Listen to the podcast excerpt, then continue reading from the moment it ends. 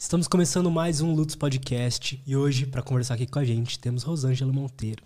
E aí, tudo bom? Tudo bem. Obrigada pelo convite. Obrigado por ter aceito. Assim, é, veio algum convidado aqui que eu não lembro agora quem foi.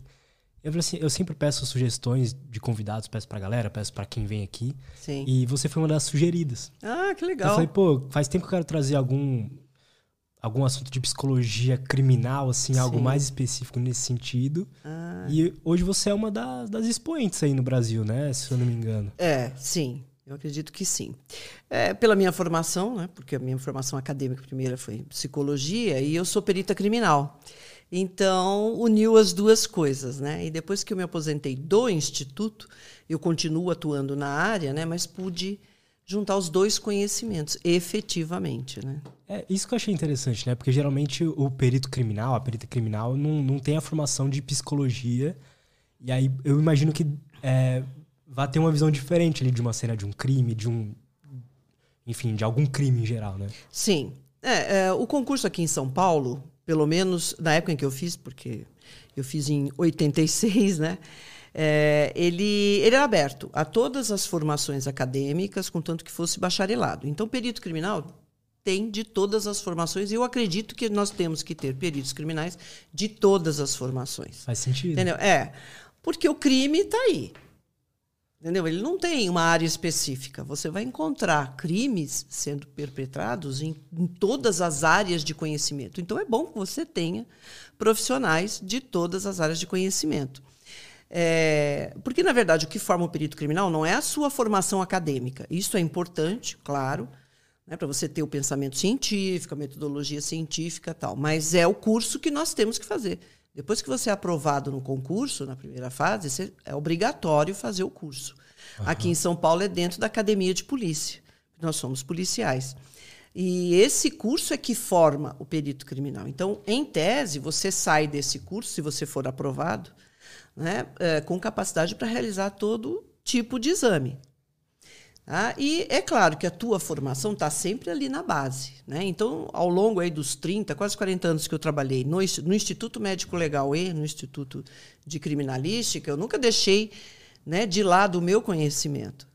Né, em psicologia. Então, em todos os casos que eu atendi, todos os contatos que eu tive com criminoso, com vítima que está viva, com testemunha, eu sempre procurei agregar e olhar né, de uma forma diferente.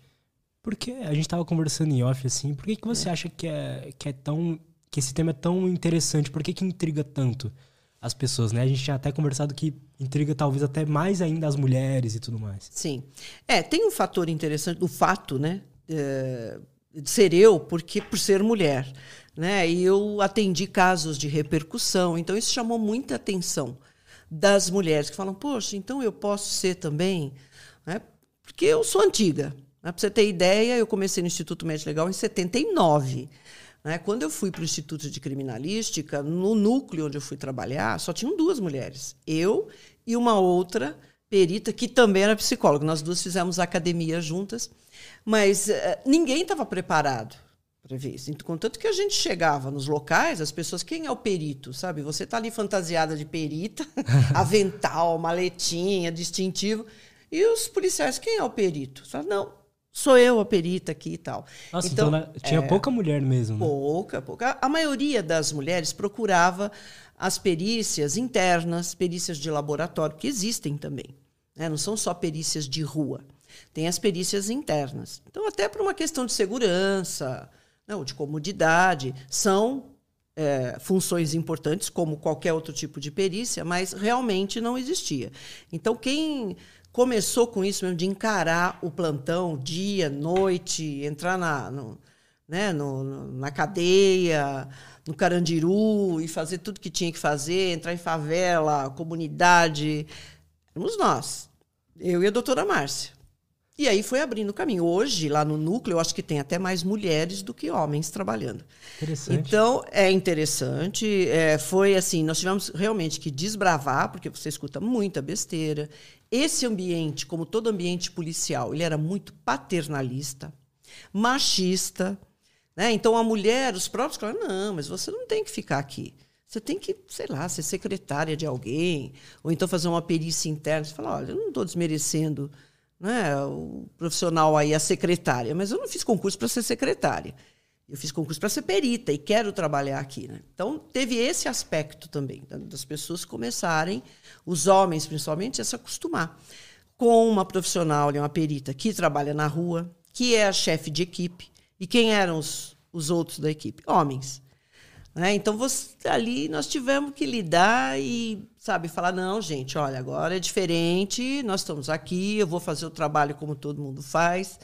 E até o diretor mesmo do núcleo né, que está aqui hoje, o doutor Moraes, que foi durante 50 anos lá, ele fez maior discurso né, quando eu entrei. Porque, não, porque mulher, porque a mulher aqui dá problema, porque é plantão, porque tem filho, porque menstrua, porque tem TPM. Eu falei, bom, olha, eu estou disposta a fazer esse trabalho, é o que eu quero e vou fazer. É, e aí nós realmente mostramos que a gente tinha condição como é que foi assim isso. esse começo para conseguir ganhar um respeito, para começar uh, até as pessoas falam não, eu quero a Rosângela aqui. É. Então é, é agir. Você só mostra essas coisas atuando. Falar é importante. Né? Mas aí você fica com aquela pecha, e essa mulher é encrenca, essa mulher se acha, porque eu falo mesmo. Entendeu? Falou, tomou. Eu já tenho esse espírito, sempre fui assim. Né? Então, primeiro, você fala: olha, não é isso, eu não quero isso, não gosto disso, você está aqui, eu estou aqui, respeito. Mas o fato de você agir, né? de sair, de pegar a viatura, é três horas da manhã? Três horas da manhã. Eu estou aqui para isso. Ah, não, sabe, eu quero ser perita, mas também não quero sair às três horas da manhã. Ah, mas eu não quero entrar ali no Carandiru. Não dá. São os ossos do ofício. Então, eu acho que demonstrando não só atendendo, encarando essas coisas, porque você encara, você tem que sair armado. Quem vai para a rua é uma viatura. E a época que eu entrei. Você não deixa de ser um policial. Não, né? é um policial. E quando eu iniciei né, na perícia, era um pouco diferente agora. Não tinha SAMU, não tinha resgate. Nós que tínhamos que pegar, desde mulher que estava tendo filho bêbado que caiu, gente passando mal, atropelamento, nós tínhamos que dar um jeito, colocar na viatura. Era aquela coisa, não tinha celular, não tinha nada. A comunicação era rádio ou parar em, em orelhão, para você ter ideia. Então tem esse aspecto bem da logística mesmo, que você tem que estar preparado. Né? Apesar do nosso trabalho ser eminentemente técnico, uhum. você está na rua. Perito de rua, você está né, aí numa situação favorável que aconteça tudo isso. Então, esse aspecto é importante. Você ali liderar a equipe, porque na hora do vamos ver, você tem que ter uma equipe coesa. Né? Se você não, não se entrosa e se você também não tem ali uma postura de líder, fala, não, é isso que nós vamos fazer, ou então fica todo mundo parado olhando para você. Né? Então, é claro que as pessoas desconfiavam, ah, será que ela vai? Ah, essa aí é a Barbie, é a Penélope Charmosa. Será que ela vai com esse cabelo? Sabe esse tipo de, de assunto? Uhum. E você escuta e fala, eu vou. E as pessoas vão percebendo que você é capaz de fazer isso. Essa tua habilidade de liderar assim foi algo que você já teve que ir melhorando? Ou você acha que você já entrou sabendo? Eu acho que é uma coisa da minha personalidade. Tá. Né? Tem muito disso. É, as pessoas às vezes comentam, nossa, mas mexer com cadáver tal, você acostuma. Não. Se você não tem algo em você, essa capacidade de se distanciar do emocional daquela situação, você não consegue ser racional, científico e técnico. Então, isso é uma coisa sua. Nós tivemos médicos que não conseguiram lidar lá. Gente da área de saúde mesmo, que fala: meu, não dá, local de crime cadáver. Entendeu? Então não é assim, ah, não, ele é médico, então para ele é tranquilo. A maioria sim, mas tem gente que não, fala, meu, não, não é isso que eu quero. Até eu porque quero. o emocional é diferente. Uma coisa é você tá, tirar uma vesícula, sei lá. Sim. Outra coisa é alguém que tomou um monte de facada. Né? Exato. E crianças, e estupro, e toda é. aquela situação. Então é de você. Eu acho que isso é muito meu. E é muito também dessa minha colega, por exemplo, que ela é muito despachada, ela resolve, ela tem um jeito mais né? Até, mas ela é muito espirituosa, né? Coisa que eu não sou muito não. Eu já sou mais mais chatinha. Então você tem que ir lidando com isso e tem a outra parte que periciar é ótimo. Agora tem muita gente que tem dificuldade para laudiar, que depois você tem que fazer um documento, porque nós é que né, formalizamos a prova. Como então, que é isso? Então, eu vou no local, eu vou lá constatar todos os vestígios, tudo que aconteceu. Se o cadáver está no local, eu faço o exame perinecroscópico, é o exame externo. Ah, eu estabeleço nexo causal, né, relação de causa e efeito entre os vestígios que tem no local, o que eu encontrei no corpo. Eu preciso colocar isso em algum lugar. Precisa ter um documento, que é o laudo. Então aí entra também outras habilidades. Você tem que ter redação, nível conceitual, né? ser claro, objetivo, conciso, preciso, né? fazer um documento e entregar. Porque, na verdade, é, os nossos usuários eles vão receber esse documento, que pode ter fotografia, em geral tem, né? fotografia, desenho, você pode fazer maquete, você pode fazer uma de, recursos. Só que o laudo tem que sair, tem que estar no papel.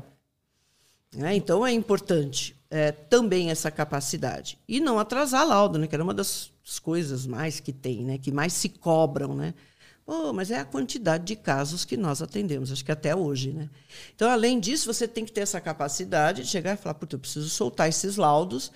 Né? A gente leva serviço para casa. Não é só eu vou no local, voltei, nossa, hoje atendi 10 casos e encerrou. Não. Você vai ter 10 laudos para fazer. Então, são todas essas características que acho que acabam demonstrando que você realiza aquilo muito bem.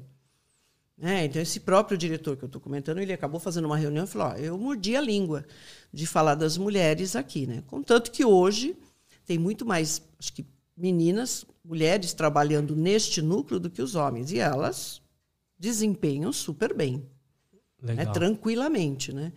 Mas também, se for pensar, início dos anos 80 era outro mundo, né? Era outra sociedade, era tudo, né? Nós não temos mais nada a ver com o que a gente vivia né, no final dos anos 70, anos 80, até anos 90. Né? Tem uma mudança muito grande. A mulher já está sendo vista de forma diferente, embora continuemos ainda né, sendo as maiores vítimas nesses crimes violentos e tal. Né? Pois é. Por que, que você acha que, em, em especificamente crimes violentos, assassinatos violentos, há sempre a, a, tem muito mais mulher? Né? Você acha que é uma coisa do, do homem ter esse instinto? Como é que você enxerga? É, olha, a violência doméstica, a doméstica, que é isso que a gente está tratando, né? Especialmente, ela, te, ela é baseada é, na cultura, na sociedade, nos costumes que nós temos. Ainda existe isso. E não é só no Brasil. Em outros locais também. Em outros países menos, em outros mais. Mas é o reflexo da nossa moral. O que é a moral? É o conjunto dos nossos costumes bons e ruins. Tá? Então aí influencia a religião, né? é, a história dessa sociedade, uma série de outras coisas. Então o que, que a gente tem? É, que isto é verdade? É. A gente vê na nossa sociedade o machismo, o sexismo e a misoginia. Então, essa postura do homem está muito ligada a isso, mas não só do homem, da mulher também. Então, o sexismo é aquela cultura que a gente, se, você parar, eu vou te falar, você vai ver que é isso mesmo. Olha, mulheres se comportam desse jeito, homens se comportam dessa maneira. Tá, não. E isso, mulher não pode fazer isso. Pô, uma mulher no bar, às três horas da manhã bebendo, não, isso não é da mulher. Homem, ok. Mulher, não. Isso é um sexismo. Eu, eu começo a colocar coisas que são boas ou ruins né, pelo, pelo gênero. Mulher pode fazer isso, mulher não pode fazer isso, homem pode fazer isso. Não, isso não fica bem um homem fazer. Uhum. Que são coisas que você começa a analisar que não tem muito a ver. Né? Se é há 50 anos atrás, 70 anos atrás, ok, mas nós não estamos mais naquela época. Aí vem o machismo que é essa cultura, essa ideia que o homem tem, que as coisas que ele faz é melhor do que o que a mulher. Ah, dirigir, os homens dirigem melhor. Não, uma posição de diretor executivo, não, os homens são muito mais preparados, tal, do que uma mulher. Entendeu? Então essa uhum. é a ideia. E o pior disso é a misoginia que se fala muito hoje. Agora a misoginia é algo que está ligado à formação da personalidade daquele homem e daquela mulher. Eu coloco a mulher no meio porque nós temos mulheres misóginas. O que é a misoginia? É você desprezar tudo que é feminino, tudo que diz respeito à mulher. E as pessoas pensam, ah, então ele não deve ser hétero. Deve ser uma pessoa homossexual? Não. A maioria é heterossexual. E ele despreza a condição da mulher.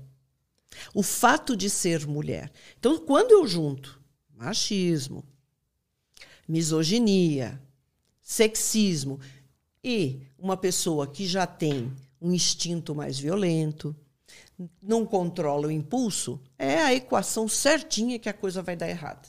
Interessante. É, então é sempre um conjunto de fatores. Tá? Porque a violência está dentro de nós. A violência, a maldade. A gente não precisa de figura nenhuma especial, Satã, Lúcifer. Não, está tudo em nós. Inclusive, nós estamos hoje aqui, né, através aqui de equipamentos e tudo, falando para N pessoas, não sabe nem da onde, porque o ser humano ele foi agressivo, violento na história da humanidade. Ele teve que se sobressair. Como é que se sobressaía milhares de anos atrás? É na porrada, né? É na violência. Você tem que superar. Você tem que eliminar aquele inimigo ou mostrar, olha, eu sou superior a você. Né? Então, por isso que o nosso cérebro foi se desenvolvendo e uma série de outras coisas, o fato de ser carnívoro, uma, uma série de coisas. Então, nós temos isso dentro de nós. Algumas pessoas menos, outras mais. E isso vale para homens e mulheres. Né? Então, a violência, a crueldade, a maldade não é algo extrínseco ao homem. É nosso. Né? Só que algumas pessoas têm isso mais instintivo, ainda carrega isso dentro de si. Do mesmo trouxe... jeito que existe uma pessoa um pouco mais ansiosa e etc. Exato, exato. Né? Então isso está presente. E isso que leva muita gente a. O que, que é essa coisa né? de crime? Nossa, deu 50 facadas, nossa, cortou o pescoço, jogou lá, aquele acidente, tem três pessoas mortas. Acaba despertando. Em comparação, nós temos milhares de pessoas que falam: gente, eu não quero nem ver isso. Pelo amor de Deus, eu vou ficar um ano sem dormir, eu não vou, eu não quero ver esse tipo de coisa. Outras pessoas já são aguçadas. Não que isso seja um defeito. Questão de afinidade com o assunto. Uhum. Né? E aí, as mulheres, quando percebem que tem uma mulher que faz isso, né, então gera todo esse interesse. E aí, estudantes de psicologia que falam: Poxa, mas eu sou psicóloga, eu posso ser perita, vou poder fazer um trabalho desse? Gera mais interesse ainda. Né? Por isso que os meus seguidores aí, 90% mulheres, né? Os cursos que eu dou, mulheres. Não que não tenham homens, mas as mulheres e muitos da área de psicologia. Né? Que sempre teve uma, uma, é uma visão diferente. Parece que você vai ficar lá num consultório, ou você vai estar dentro do hospital, ou você vai estar trabalhando junto a crianças, ou numa empresa né? de recursos humanos tal. E não essa figura. Né? E ainda poder unir essas duas coisas, porque hoje, hoje não, já tem um tempo, desde a década de 70, que no FBI se desenvolveu o que a gente chama de criminal profile. O que, que é isso? É você, através da análise de uma cena do crime, eu traçar o perfil de quem é aquele criminoso desconhecido. Isso é muito foda, né? É, muito, é, foda. é, é esse o termo. É foda. Isso é, isso assim me interessou desde sempre. E nós nem tínhamos, sabe? Você ter ideia, isso começou lá no final dos anos 70, com John Douglas, Mind Hunters, que tem a série, tem o livro, excepcional, começou lá com ele. Né? E ele nem era da área de psicologia. Ele falou, pô, mas esses criminosos, o contato que ele tinha com esses criminosos, especialmente matadores em série. Uhum. E aí ele começou a se desenvolver. 92, né, entrou para o grupo um psicólogo inglês, então isso trouxe a parte técnica mesmo que estava faltando para eles, né? E hoje essa unidade só tem agentes, são todos policiais, agentes federais, psicólogos. É muito interessante. Não, é muito. Então você, numa cena do crime, eu não sei quem é esse criminoso. É um serial killer e ele está matando, matou, está matando e muito provavelmente vai continuar. Como é que eu chego nesse cara? Né? Então é assim uma é, enriqueceu demais essa investigação, porque é muito difícil. O serial killer, a gente tem tipo de serial killer que ele fica três anos sem matar. Quatro anos. Isso para uma investigação é terrível, porque você vai perdendo. Perde-se no tempo todas essas informações. Para você continuar investigando, você não tem mais onde investigar. Né? Ele para. Então, essa análise usando a psicologia comportamental, que é uma das abordagens da psicologia, você consegue. A gente lida com padrão de comportamento. Então, é super interessante. Né? E é isso que eu estou utilizando agora. Embora eu entre um pouquinho em psicologia forense, às vezes eu pego casos em que eu falo sobre stalker, que eu já peguei, que foi o caso da Ana Hickman. Eu já. Porque as pessoas ficam assim, ah, foi um fã. É um fã que queria matar. Não, não é fã. De fã ele não tem nada, ele é um cyber stalker. É, então você precisa. É, passando esse tipo de conhecimento. Então eu estou unindo toda essa parte da psicologia forense com o criminal profile junto com os trabalhos de perícia que eu faço. Então ali eu falo sobre violência doméstica, se envolve violência doméstica, depressão, o caso do stalker, né? Então dá para desenvolver legal. O, o que eu acho interessante assim, aí você me corrija se eu estiver errado, mas de que do serial killer lá que pega e mata oito mulheres seguidas assim, e do cara que mata a esposa, esquarteja e dá pro cachorro comer. não necessariamente eles são psicopatas, né? Não. Que, não é, a, que é aquela ausência de emoções. É, Pelo exato. contrário, certo? Certo. Então, é, se você pegar o cara que ele mata a esposa, em geral, porque sempre cada caso é um caso, o indivíduo, todos nós, os indivíduos, eles são muito mais do que o crime que ele comete. E ele é muito mais do que o transtorno mental que ele tem. Cada um de nós vai viver, por exemplo, ah, eu, eu sou esquizofrênico. Então eu consigo chegar num diagnóstico e falar assim, ah, eu tenho 10 esquizofrênicos. Cada um deles vai viver essa doença de forma diferente, porque nós somos seres únicos. Embora eu tenha critérios diagnósticos, o DSM é muito preciso, DSM-5, tal. Você segue, se você tem dúvida, é a Bíblia, né? Para quem é da área da psiquiatria ou psicologia clínica que trabalha com isso, você tem que andar com livrinho, livrinho não, né? Mil páginas para você ficar olhando. Mas cada um vive de uma maneira diferente, porque nós somos dentro, né, da nossa particularidade universos distintos. E o criminoso também. Tá? Então, de repente, um indivíduo que chega num momento que mata a esposa, ou a esposa que mata o marido, esquarteja, tenta se livrar daquilo. Não, ela é uma psicopata. Não necessariamente. Ela pode ter sido movida pela raiva, pelo ódio, pela frustração. Poxa, mas esquartejar? Sim. Ah, e ela não é uma psicopata. A gente não matava um monte de gente há um tempo atrás, né? É, Quando a gente estava lá, caçador-coletor, a gente não matava, não estuprava. Exato. Isso é até técnica né, de guerra. Você escraviza, você mata os homens, violenta as mulheres e crianças e trans, transforma como escravo. Isso, se você bobear, está acontecendo até hoje. Naquelas, né? Aquelas coisas da África, aquela briga em que tem lá, sempre em conflito, aqueles conflitos todos. Qual é a. Né? É sempre. Vira e mexe, você recebe essas notícias. É que nós estamos um pouco distantes, Isso. né? Parece é. um passarinho. É. É, então, isso acontece, não necessariamente. Outra coisa é desmistificar também essa coisa do psicopata. Porque acabou virando moda, entendeu? Todo mundo acha muito legal ser psicopata. E, e fez assim uma. Criou-se uma ideia que o psicopata é aquele que anda de roupa preta, de preferência gosta de rock, né? E tatuado, e só anda né, à noite, tem um olhar estranho. Não é nada disso. O psicopata mesmo, que é uma minoria da população mundial, ainda bem, né? ele é justamente aquele que você olha e fala: não, esse, esse não tem nada a ver com o assunto. É aquele que tem cara de tiozão, que às vezes é casado, ele é pastor, ele é coroinha, ele é o, se alguma coisa na igreja, ele tem até um emprego eh, simples. E passa 30 anos, aí todo mundo achando maravilhoso. Entende? Nossa, como ele é bom. Sempre que eu procurei, eu tive um problema. Ele é um excelente líder espiritual. E é ele, o psicopata. Não é o cara tatuado, com piercing e camisa preta, que sabe, ah, eu vou, preciso matar para saber se eu sou psicopata. Como aconteceu, infelizmente, isso. Né? Um grupo de adolescentes. É, um grupo de adolescentes é, acho que foi em Goiânia isso. É, escolheram, não, nós vamos matar alguém para saber se a gente é psicopata. Você imagina, né? A distorção disso. Mataram realmente uma própria colega.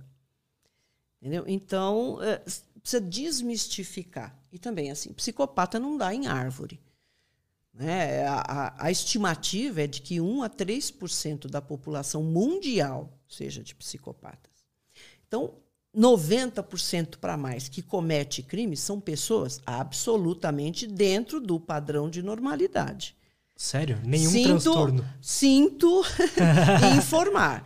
Claro que nós temos aí os 10% de pessoas que realmente têm transtornos. Crimes familiares, que o filho mata a família toda e se mata. Em geral, a gente tem aí um transtorno, é, um transtorno mental sério, uma psicose. Uhum. Né? Em geral, esquizofrenia. Tá? Nós temos matadores em série que são esquizofrênicos, são psicóticos que é bem diferente do matador em série psicopata. Nós temos? Temos. Temos três tipos de matadores em série, serial killers, que são psicopatas. Mas temos três tipos de matadores em série que são psicóticos.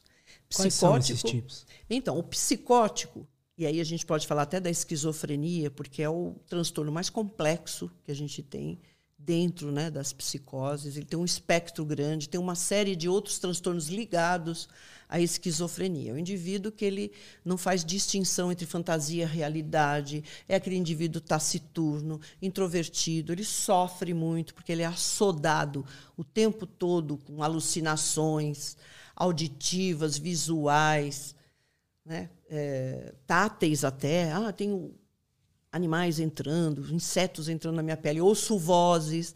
Esse é o típico. São três tipos dele. Esses matadores em massa, é, é o mass murderer, que a gente vê, por exemplo, aqui em São Paulo. Ah, o garoto que entrou na escola de Suzano. Ah, mas ele entrou com um outro. O outro não tinha característica nenhuma de ser um esquizofrênico. Contanto que ele estava extremamente incomodado, ele não sabia o que ele fazia. Pelas câmeras a gente vê, ele vai pegar o machadinho, cai a bolsa, pega a bolsa, cai o machadinho. O garoto de 17 entrou determinado, já foi agredindo as pessoas, tá, tá, tá, matou esse de 25 e se matou. É a característica do matador em massa. Outro exemplo, nos Estados Unidos está o tempo todo. E sempre vem aquela discussão: nossa, mas se não tivesse arma, essa facilidade das armas, isso não aconteceria. É e não é. A arma de fogo é um facilitador. Mas também, se o indivíduo estiver determinado, ele vai usar qualquer coisa. Se ele não tem arma de fogo, ele vai usar qualquer outro meio. Brasil, Minas Gerais, o Damião, que trabalhava numa creche, ele acabou sendo afastado para fazer o tratamento de esquizofrenia, mas ele, assodado pela ideação paranoide, não, é lá, eles querem me prejudicar. E eu preciso fazer isso para livrar as outras pessoas desse mal. E aí eu me mato, porque eu vou ser o herói. Eu tenho que me sacrificar por essas pessoas. É assim que ele pensa. Ele tem que matar o maior número possível de pessoas e se matar. Essa é a equação dele. É esse o fechamento que ele tem que dar. Contanto que a maioria que você vê desses casos, o indivíduo acaba se matando ou ele se deixa matar pela polícia. Eventualmente, um caso ou outro é que o segurança foi mais rápido, a polícia chegou e conseguiu desarmar o indivíduo. Vamos voltando ao Damião. Super simples, uma creche. Ele pegou a bicicleta dele, um galão de gasolina, chegou lá, jogou gasolina nas crianças, na professora nele e atirou fogo. É aquele caso que a professora tentou salvar as crianças, salvou e acabou morrendo em, em função dos ferimentos. É um matador em massa. É, se você levantar aí nos Estados Unidos, você vai ver todos os casos. Recentemente, o indivíduo, não sei se é de Vegas, Las Vegas, um milionário que comprou um arsenal, entrou lá num um hotel, um negócio de luxo, foi lá para cima, botou câmera em tudo quanto é lugar e começou a disparar em direção às pessoas que passavam embaixo, na rua. Foi matando. E ele, pelas câmeras, ficava observando né? a movimentação da polícia. Quando ele viu que a polícia ia chegar nele, ele se matou. Então, esse é um psicótico, ele não tem nada de psicopata. O psicopata não está nem aí com causa, religião, eu vou matar porque eu tô. Não tem isso. O psicopata é aquele cara que não tem emoção nenhuma, ele não tem capacidade de amar nenhuma. Então ele não tem vínculo afetivo com ninguém, nem com pai, nem com mãe, nem com irmão, primo, vizinho, conhecido, amigo e desconhecido. É tudo a mesma coisa para ele. Tá? Daí, voltando no psicótico, você está perguntando, matador em massa. E pode ser aquele serial killer missionário ou visionário. Então, é aquele indivíduo, tem um filme que mostra muito bem isso, o missionário. Seven, do Brad Pitt com o Morgan Freeman. Eles são policiais e eles estão à caça de um serial killer que, pelo que ele deixa no local, já se entendeu que ele mata as pessoas que cometem os sete pecados capitais. Tá? Então, se tiver oportunidade, se você gostar do assunto, assista, porque o filme é muito bom. É o típico missionário. Então, eu. Tá? Essa voz que está em mim, essa voz que veio na minha cabeça, me diz que eu sou o cara. Sou eu responsável. Essa é uma missão que eu tenho que fazer nessa vida. E ele vai para isso. Então, não tem sadismo, ele não quer ficar com a vítima, ele quer matar. Ele vai lá e mata. E daqui a pouco ele tem novamente isso, ou ele já tem algo programado sete pecados capitais. Então ele vai matar as pessoas que estão cometendo, no entender dele, sete pecados caminais, porque uh, uh, sete pecados capitais, porque ele, né, ele recebeu aquela entidade, Deus, a luz, seja lá o que for, o cachorro, conversou com ele, isso é uma, é uma alucinação visual e é mais recorrente do que a gente imagina, entendeu? O cachorro me fala isso tal. É, e aí ele vai cumprir isso. Mas é um indivíduo que até a polícia chega mais rápido nele, porque ele não está preocupado com perícia, com polícia, em dissimular. Ele está preocupado com a missão dele. Então, esses indivíduos são pegos muito rapidamente. E tem o visionário, que também é um psicótico, Quer dizer, ele comete o crime no momento em que ele não tem mais vínculo nenhum com a realidade. Cortou. Ele já está alucinando, delirando, tomado de ideação paranoide, de alucinação, de delusão, que é uma crença que só tem na cabeça dele. Então, ele quer matar. Acabou. Ele não quer ficar com a vítima, torturar, estuprar, não tem isso. Tá? Então, esses são os três tipos de serial killers que nós temos que não são psicopatas na verdade, são psicóticos. Tem um transtorno mental gravíssimo. E o que, que acontece? Não adianta você enfiar ele numa cadeia normal, numa penitenciária. Ele tem que ir para um manicômio judiciário. Ele tem que ser alijado da sociedade, claro, ele não pode. E ele vai ficar cumprir a pena dele num hospital psiquiátrico que ele precisa de tratamento. Medicamentoso, sério, né? psicoterápico, aí, terapia ocupacional, etc. E ainda se fica na dúvida se ele vai ter condição de sair novamente. Né? Uhum. Um dos primeiros casos que houve esse tipo né, de crime foi aqui em São Paulo, com um estudante de medicina. Ele é baiano e ele veio para cá. Acho que é Mateus o nome dele, se não me engano. Ele veio para estudar medicina aqui. E ele entrou no cinema do Shopping Morumbi. Década de 90. E começou a atirar nas pessoas lá dentro. E, só que o interessante é que os seguranças eles foram muito rápidos, ah, pegaram ele. Desarmaram, ele não chegou nem a se matar e nem a matar um número maior de pessoas. Você imagina entrar no cinema do shopping Morumbi uhum. atirando para todo lado. Né? E ele está no hospital psiquiátrico. Ele estava aqui em São Paulo, ficou um tempão, e agora a família conseguiu levar ele para Salvador. Né? Mas está no hospital psiquiátrico. Interessante, né? É. Porque se, se a gente assiste a, o Mind Hunter, a série e tudo mais, eles começam encontrando pessoas que tinham vínculos é, quase que sexuais, né? Com as vítimas e tudo mais. Tinha muita coisa da misoginia. Então, aquele primeiro personagem, acho que aparece lá, que é, é, uma história real, né? Na verdade, que matou a própria mãe, mas matou outras mulheres também. O enorme, e, que era um gigante, é, né? É. Ele, Edmund. É, Kemper. Kemper. É. Esse cara é. Esse é uma figura. É. E ele. Mas assim, ele. A mãe dele era muito misógina também, né? Então, esse é um aspecto. A gente pensa que misoginia é só uh, nos homens que a gente observa, mas não. As mulheres também podem ser misóginas e passam isso para os seus filhos homens e para suas filhas mulheres. Vergonha do próprio corpo. Não, mulher tem que se esconder. Tudo que é relativo ao corpo da mulher é vergonhoso. Isso é misoginia. Entendeu? Então a mulher passa muito isso. Não, você não pode se tocar. Você tem que esconder. Você está mostrando não sei o que lá. A mulher tem que esconder. Não, não tem isso de prazer. Não tem. Entendeu? Vai cerceando, porque ela mesma tem dificuldade em lidar com o próprio corpo, ela tem vergonha.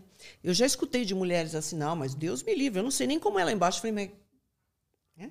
Como? Você não conhece o seu corpo? Não. Deus me livre, com nojo. Assim, a expressão era de nojo. Eu falei, você está me passando que você tem nojo da, do teu corpo para você ver a dificuldade da mulher lidar com a própria sexualidade, com os teus próprios genitais. Isso é uma coisa imposta, né? Também, é mas isso é, mas isso vem também na formação da personalidade. Isso já tem um caráter mais profundo do que propriamente cultural. Uhum. Porque tem muitas mulheres que podem ter escutado isso principalmente há 40, 50, 60 anos das mães, né? Porque era uma coisa assim, e podem ter falado: "Não, mas não é nada disso". Por quê? Né? Só que teve, tem muita gente que interiorizou isso e acaba passando para o filho e para a filha esse tipo de coisa. Né? Agora, o Edmund Camper, que ele era muito manipulador, né? e eles costumam falar: não, esse problema começou porque a minha mãe fazia isso comigo. É balela. O psicopata, ele sempre, para justificar alguma coisa, ele vai contar uma história triste, entendeu? Não, eu tive uma namorada que fez isso, então a partir daí eu comecei a matar mulheres, todas parecidas com ela. Isso é conversa fiada. Na verdade, o psicopata mata por impulso, por dois motivos: diversão e desejo. Sempre. O que ele quer é prazer. Psicopata, quando ele chega a matar, porque nós temos psicopatas que não matam. Eles não cometem um crime. Então, o, o, essa história de que não, todo criminoso é um psicopata, ou então o psicopata está fadado a cometer um crime e virar um serial killer, não necessariamente. Nós temos psicopatas que passam a vida aí e não vão cometer crime algum. São pessoas difíceis. Quem convive em algum momento vai perceber, porque é uma pessoa que não tem vínculo afetivo, ela tem um distanciamento dos outros impressionante. E a família é a primeira a perceber isso, porque você está convivendo desde a infância. É, mas ele vai matar por prazer. A busca dele na vida é por prazer, por satisfação, narcisismo muito grande, é tudo para ele. Ele só vai se aproximar do outro para tirar proveito, para usar aquela outra pessoa. Ele não se identifica com o outro. Ele não tem empatia. Então, se ele está prejudicando a mãe, o pai, o irmão. Não está fazendo bem para ele, foda-se, né? Foda-se. O negócio é ele se sentir bem. Vinde a mim. Nada daqui não volta nada. Tá? E quando ele chega neste ponto de ser um serial killer, ele mata só por prazer. Esse prazer pode vir da diversão, então é o que a gente chama do, do, do matador em série emotivo. O termo, essa tradução ficou meio estranha, porque dá a impressão que emotivo é alguém que fica chorando. Não é isso. É que ele curte demais desde o momento em que ele pensa em matar alguém. Então, ele faz todo um planejamento, ele tem todo um modus operandi muito rico, muito preciso, e quanto mais experiente, melhor fica isso. Né? Ele, ele enriquece a máscara social dele, porque psicopata tem máscara social. Ele cria, ele é muito bom nisso. São inteligentes, acima da média, então eles têm possibilidade de desenvolver isso. E engana todo mundo. Né? A história do tiozão, do pastor da igreja que é tão prestativo, que 11 horas da noite ele me recebe e tal, e ele está matando mulheres e, e, se viciando e estuprando, né? BTK, por exemplo, que é o Dennis Rader, dos Estados Unidos. 30 anos cara era, ele trabalhava no correio. Se você olha para ele, é um senhorzinho, já calvo, meio barrigudinho, né? Na dele. E o cara vivendo, matando mulheres ali à torta direito e todo mundo achando ele maravilhoso. E... Né? Acabou sendo preso pelo próprio narcisismo, né? O cara se acha. E eles vão ficando cada vez mais experientes. Sim. Eles gostam de ficar melhor naquilo. Claro, né? claro. Usar eles uma ferramenta certa. Certo. Então, é, é, tem esse tipo emotivo que ele mata por diversão. Então, o prazer vem da diversão. Não tem sexo no meio, mas tem sadismo, sadomasoquismo. Ele vai torturar a vítima, porque né, torturar dá um imenso prazer para ele, mas não tem sexo. Entendeu? Então, aqueles casos assim, nos Estados Unidos, nós, acho que Existem uns dois ou três casos do indivíduo, por exemplo, que acho que é o melhor exemplo desse tipo de matador. Ele pegava a vítima, homens ou mulheres, não interessa, e colocava numa área, tipo um sítio que ele tinha. E deixava essa pessoa naquele local E ele era o caçador. Então ele começava ferindo de leve. Tinha um que usava até uma besta, que é aquele, aquele tipo, né, arco e flecha, só que é, Ah, é tipo na horizontal. Aham. É, na horizontal, né? Você não usa como arco. É, ele feria. Então a pessoa ferida sabia que tinha que se esconder e falar: cara, eu vou te caçar. Você se vira. Sem água, sem comida, nus. E deixava lá. E assim, dias. Até quando ele cansava da brincadeira de gato e rato, ele matava. Era um videogame pra ele. Sim. É meio aquele. Tem um filme que o indivíduo deixa as pessoas. eh, ele, ele provoca uma série de situações para ver como elas vão reagir. Eu me esqueci agora o nome desse filme. Acho que teve um, dois, três, são vários filmes. É, esse é o emotivo, não tem sexo. Então ele pode pegar homens, mulheres. Agora, tem aquele que mata por desejo. Esse é o pior deles. Existe um índice da maldade, que tinha até uma série que mostrava isso. Né? Este indivíduo, o psicopata, serial killer, do tipo assassino sexual sádico, está no topo da maldade. Porque esse fator sexual, né, o estupro, ele é um grande componente de crueldade. Então, esse indivíduo, ele mata por desejo. Só que é interessante. O tesão não vem do estupro. O tesão vem do poder que ele tem sobre aquela vítima, sobre a vida e a morte daquela pessoa. O emotivo, ele fala isso também. O barato é que eu me sinto Deus, eu sou o criador, porque eu posso matar ou não aquela pessoa. Então ele fica brincando. Por isso que eles usam asfixia para matar, porque o controle é maior. Então ele deixa a pessoa inconsciente, acorda, começa tudo de novo. E é um negócio extremamente cruel, né? O assassino sádico, você vai ver sadismo, você pode ver sadomasoquismo, tortura. Então ele estupra enquanto ele tortura, ele tortura enquanto estupra, sessões e sessões e sessões de tortura. Tem indivíduo que cria até câmaras específicas para isso com proteção de som, né? aquela, aquela proteção acústica para ninguém perceber. O cara tem cadeira ginecológica, dá choque. Olha, aí a imaginação vai longe. Os caras são super criativos nesse aspecto. E ficam com a vítima 15 dias, 10 dias, um mês, depende. né? E tem um outro fator aí, a necrofilia. É muito presente. E canibalismo. Canibalismo tem tanto no emotivo quanto no, no, no agressor sexual. Um bom exemplo disso também é o Hannibal, do, do Silêncio dos Inocentes. Ele é um serial killer do tipo emotivo. Ele não matava por desejo, mas ele era canibal. E isso tem também naquele que mata por desejo. Isso está presente. Agora, naquele psicótico, você não vê isso. Tá? São coisas bem distintas. Existe uma noção, assim, de, de porcentagem? Pode ser uma coisa bem ampla, mas do tipo de assassinatos em série, assim, que são por... ah, que tem a ver com esquizofrenia e tudo mais, ou esses que são mais, mais frios e tudo mais? Existe uma, algum número, assim, mais ou menos disso? É, o que a gente observa é que esses crimes são mais praticados pelos psicóticos. Aquele que tem transtorno mental, porque psicopatia não é considerado mais transtorno mental. Alguns profissionais colocam ali na personalidade antissocial, mas não dá. O psicopata não, não tem nem tratamento. Porque você não consegue mexer com o instinto, você não consegue alterar estruturas cerebrais, como o sistema límbico, o córtex pré-frontal, que tem tudo a ver com o comportamento do psicopata. Ele é desprovido de. E não tem pílula, não tem abordagem de psicoterapia que vai devolver o indivíduo para ele sentir culpa, medo. Não tem como, porque isso é muito instintivo.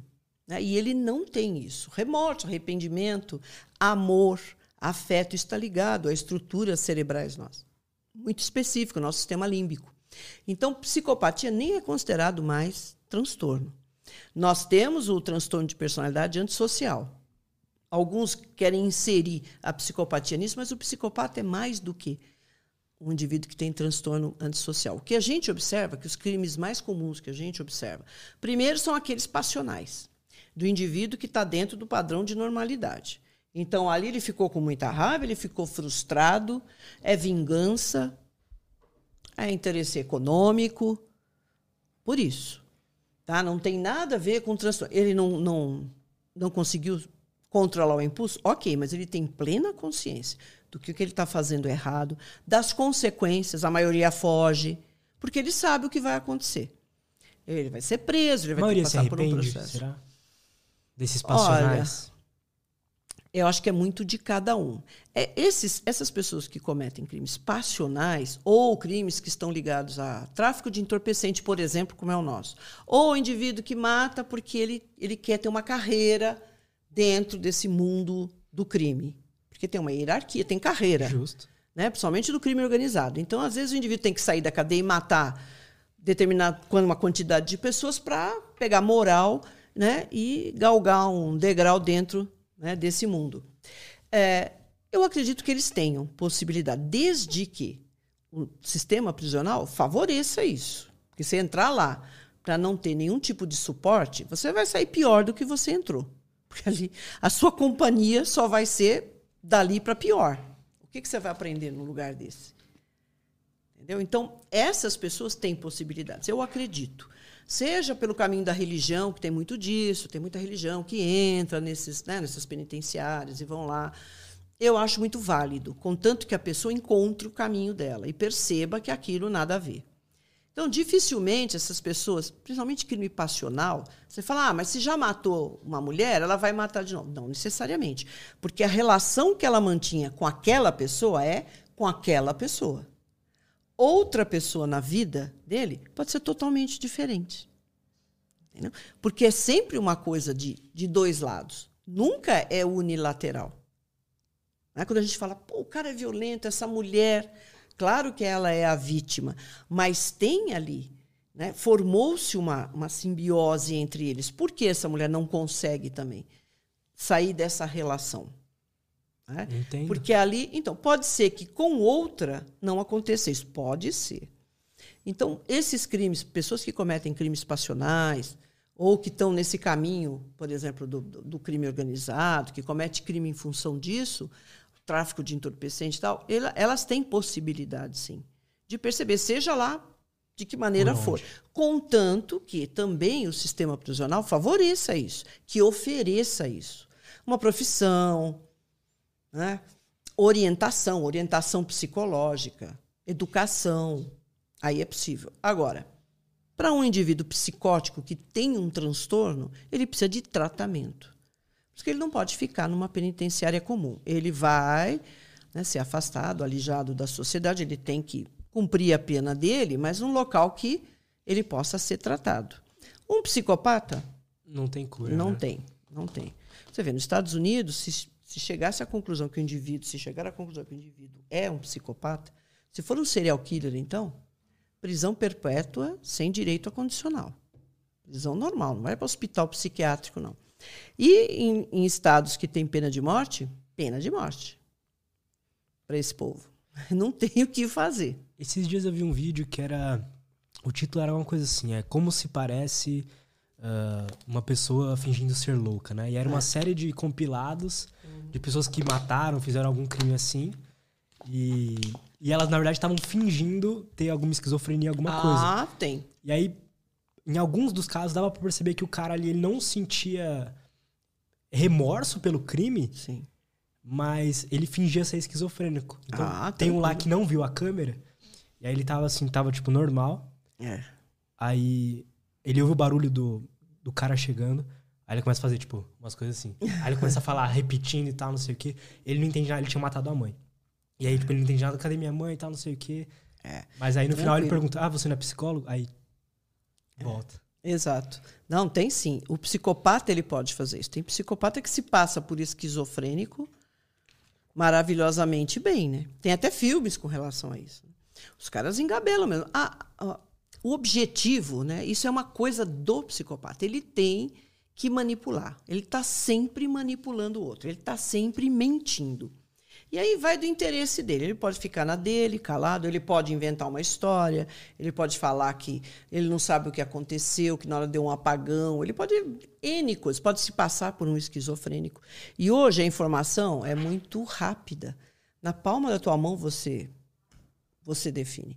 Antigamente não. Se você quisesse saber o que era um esquizofrênico, um transtorno, você tinha que pesquisar, entrar numa biblioteca. Hoje não. Você põe na internet esquizofrênia. Como é o esquizofrênia? Ah, o cara fala sozinho, bate a cabeça na parede, ele fala que viu não sei quem, que a televisão está falando com ele. Ele vai repetir isso. Uhum. Né? Mesmo porque é um indivíduo inteligente, ele tem essa facilidade. Está nele né? esse tipo de coisa. Agora, tem uns que entram na cadeia. Na cadeia não vão matar, porque não tem o perfil dele ali, nem nada. Pode sair. Pode matar? Pode. A probabilidade é grande. Mas também não é algo que você possa falar, não, ele vai sair e matar. A não ser que ele fale. Olha, quando eu sair, eu vou matar. Está confortável aqui para mim, eu vou ficando. O Chico Picadinho é um deles, né? O indivíduo que matou a primeira vez em 66. Aí ele ficou 10 anos preso. O cara tinha um excelente comportamento, é claro, né? Ele matou uma prostituta. 10 anos contadinho. É, 10 anos contadinho. Mas ele se comportou tão bem que não, ele já pode. Nunca mais ele vai matar. Ok. Saiu em 76. Matou de novo uma prostituta. E desde 76 ele está na cadeia. Então já se passaram mais de 40 anos. 76. Como é que ele está preso ainda? Porque ele mesmo fala: olha, eu saí daqui, eu vou. Aqui está tudo bem. Mas se eu sair, eu não posso dizer que eu não vou matar. E aí teve todo um ajuste aí, né? É, processual, foi uma juíza da área civil que entrou para que ele pudesse permanecer na cadeia. Né? Que interessante. Que interessante. É, porque aqui, 30 anos, ninguém nem cumpre 30 anos. Né? Quem que cumpre 30 anos aqui? Não você é condenado isso, a 40, né? você cumpre 12, 15 e vai embora. Né? O pessoal, todos esses crimes famosos dos últimos aí estão saindo. A Elisa Matsunaga acabou de sair, deu tchau, estava todo maquiado. E o advogado, nossa, agora ela vai poder seguir a vida dela. Ela matou o marido, esquartejou. E sai como se fosse uma celebridade. E garanto lá que, sei lá, o número de seguidores deve ter. O tal do médico anestesiologista, ele tinha 200 seguidores, está com mais de 10 mil. Como assim? E, né? Como assim? Exatamente. Como assim? Não sei. O que uma pessoa. Né? Interesse de. E tem gente que minimiza, né? Fala, não, aquilo não é nada. Ele quis só ter assim, uma adrenalina, gente, não tem nada a ver. Né? Aquela transa que você faz meio furtiva, porque você quer. Ah, ah do que aquilo que ele está fazendo. Né? Não tem nada a ver você. Tá? Ah, eu, nossa, eu consegui transar no banheiro do avião. Sem que ninguém visse. Não tem nada a ver com o indivíduo que ceda uma mulher além da conta para ficar se esfregando e ejacular na, no rosto dela. São coisas assim totalmente. Tem uma distância enorme entre uma coisa e outra. Primeiro, essa compulsão dele, né? Porque ele mesmo não consegue segurar, né? E ali a gente pode falar de vários. Muito provavelmente é um narcisista, que já é um transtorno de personalidade. Aí você junta uma parafilia. Né? um transtorno parafílico, porque ele já está ultrapassando limites, né? porque ele mesmo acaba se prejudicando. Desses, verdade, desses casos assim mais famosos, Elis Matsunaga, o dele, é, é interessante que me parece mais casos de narcisismo do que qualquer outra coisa, né? O, o Nardoni. É. Não parece? Ou Sim. tô com a impressão errada? É. E o jovem lá, o médico, é, muito provavelmente, porque o narcisismo está muito ligado a, esse, a essas, esses transtornos parafílicos. A gente tem aí uma composição. Ah, é? né? Então, o narcisista, porque ele acha que ele tem domínio sobre tudo. E o, e o, mais importante é ele. Esse é o narcisista. É aquele que a vaidade é ao extremo. Eu, eu, eu, eu. Em 15 lugar, eu e continua sendo eu. Então, Tem uns posts engraçados dele é, no Instagram, né? É salvar vidas e tal, é, não sei o quê. É. Então, eu. Mas só que ele tem esse transtorno parafílico, né? a ponto de, de sedar uma mulher dentro de um centro cirúrgico. Olha como ele estava se expondo. Então, tem aí esse, essa coisa irrefriada, ele não consegue segurar. Se ele parasse os minutos, ele fala: eu não vou fazer isso aqui. Porque a probabilidade dele ser pego ali é muito grande. Que o comportamento dele mesmo, sabe? Desculpa. Ele pega e põe, faz a cabaninha e põe em cima do ombro e olha para um lado para o outro. Ninguém, só de você um pouquinho observar, você fala ele, está acontecendo alguma coisa ali. Né? Ele não consegue. E é um transtorno.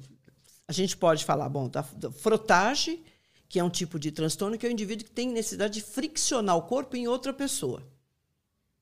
Isso acontece muito em ônibus, em metrô, do homem que fica lá se esfregando. Na mulher, teve um caso aqui em São Paulo também famoso, que o indivíduo ejaculou no rosto da mulher. Olha que ponto, chegou dentro do ônibus, a mulher dormindo. Então, Entendo, ele. entendo. É tipo, o cara não consegue se segurar. É, né? isso sim, é o transtorno parafílico. Ele pode ter o desejo de fazer isso e não fazer. Então, é uma parafilia. Ele tem ainda essa, esse espaço, esse momento dele falar: pô, esse negócio não está certo. Eu, eu, sabe, o meu desejo é ficar me esfregando as pessoas no ônibus. Mas não que a pessoa queira. Entendeu? Porque uma coisa é, isso até faz parte do jogo sexual, você se esfregar, um se esfregar no outro, mas aí os dois estão querendo, os dois, os três. Quem uhum. tiver ali afim de fazer isso. Mas quando uma pessoa está dormindo e você dentro de um ônibus, você tira o seu pênis para fora e fica esfregando na mulher até ejacular, alguma coisa não está bem. Né? Então ali você vê que ele fica, na verdade, friccionando o pênis no rosto da mulher. E uma mulher que está completamente sedada, morta. A gente pode pensar até em necrofilia. Tem gente que falou não poderia ser a sonofilia, porque tem homens que têm necessidade disso. É, mas nada mais é do que se você chegar mesmo no fulcro, é uma necrofilia, né? Porque a é. mulher está praticamente morta ali, né? Sim, só não está biologicamente só morta. Não tá bio... é, mas, mas, com tudo, está largada. Sim. Se você viu o vídeo, vira a cabeça para coitada, a mulher, ele vira a cabeça de um lado, vira para o outro, põe na boca. Quer dizer, isso já está tomando conta da vida dele a ponto de prejudicá-lo. E prejudicou. Ele acabou com a vida dele. Às vezes as pessoas falam, nossa, mas você falou que ele também é prejudicado. É claro que sim, porque o indivíduo que tem uma parafilia e não tem controle, ele não procura ajuda para isso, chega nesse ponto. Ele arrebentou a vida dele, ele arrebentou a vida da família dele, do pai, que é médico também, da irmã, que já tem gente lá, descobriu onde é a clínica, o pessoal é rápido, né? É. Descobriu onde ele morava, o dono do apartamento já falou que não queria, tem que ir 5 horas da manhã para tirar as coisas dele. Olha o transtorno que ele criou. Além da vítima, claro, né? Que estava ali e não estava nem sabendo. Você imagina você contar isso para a mulher. Você vai entregar o bebê para ela e falar, ah, que bonitinho, muito bem o parto. Mas eu tenho que contar um negócio para você, sabe? Enquanto você estava lá, ele deu anestesia mais, você ficou completamente sedada e o médico nem imagino como é que fica a cabeça da pessoa, né? Exato. Você vê que confusão? Então é, ele se prejudica, ele prejudica quem está próximo dele, que é pai, que é família, que é mãe, que é irmã. Ele e as vítimas, não vai saber com quantas pessoas ele não fez isso. Aqui não deve ter sido a primeira, porque ele estava bem escoladinho, ele já e todo preocupado, tal, né? Mas para você ver o que é um transtorno mental, o que isso é capaz de fazer. Mas ele era consciente do, assim, do que ele estava fazendo? Sim. Sim, é, na verdade, ele não tem um transtorno mental, que são aqueles casos graves de psicose e tal. A gente chama de transtorno de personalidade. É um impulso, né? ele acaba fazendo isso, mas ele tem consciência. O que ele precisa ter, se, ele tem consciência que isso é errado. Contanto que ele fica tentando se proteger, passar de uma maneira ali que ninguém perceba. Porque senão ele ia fazer, se ele tivesse completamente né, fora da realidade, ele poderia fazer isso na frente de todo mundo, sem cabaninha, sem o campo ali que ele colocou. Né? Sim. Poderia fazer isso. Mas você vê como a pessoa tem consciência. O indivíduo que, que entra nesse esquema da frotagem, que é friccional, né, o pênis, no corpo de uma pessoa que nada a ver, ele vai aonde? Em lugar que está cheio de gente. Ônibus, trem, metrô, Show. Quem fica na pista é muito comum, seja lá que show que for, de rock, sertanejo, funk. Ah, pessoas que ficam ali.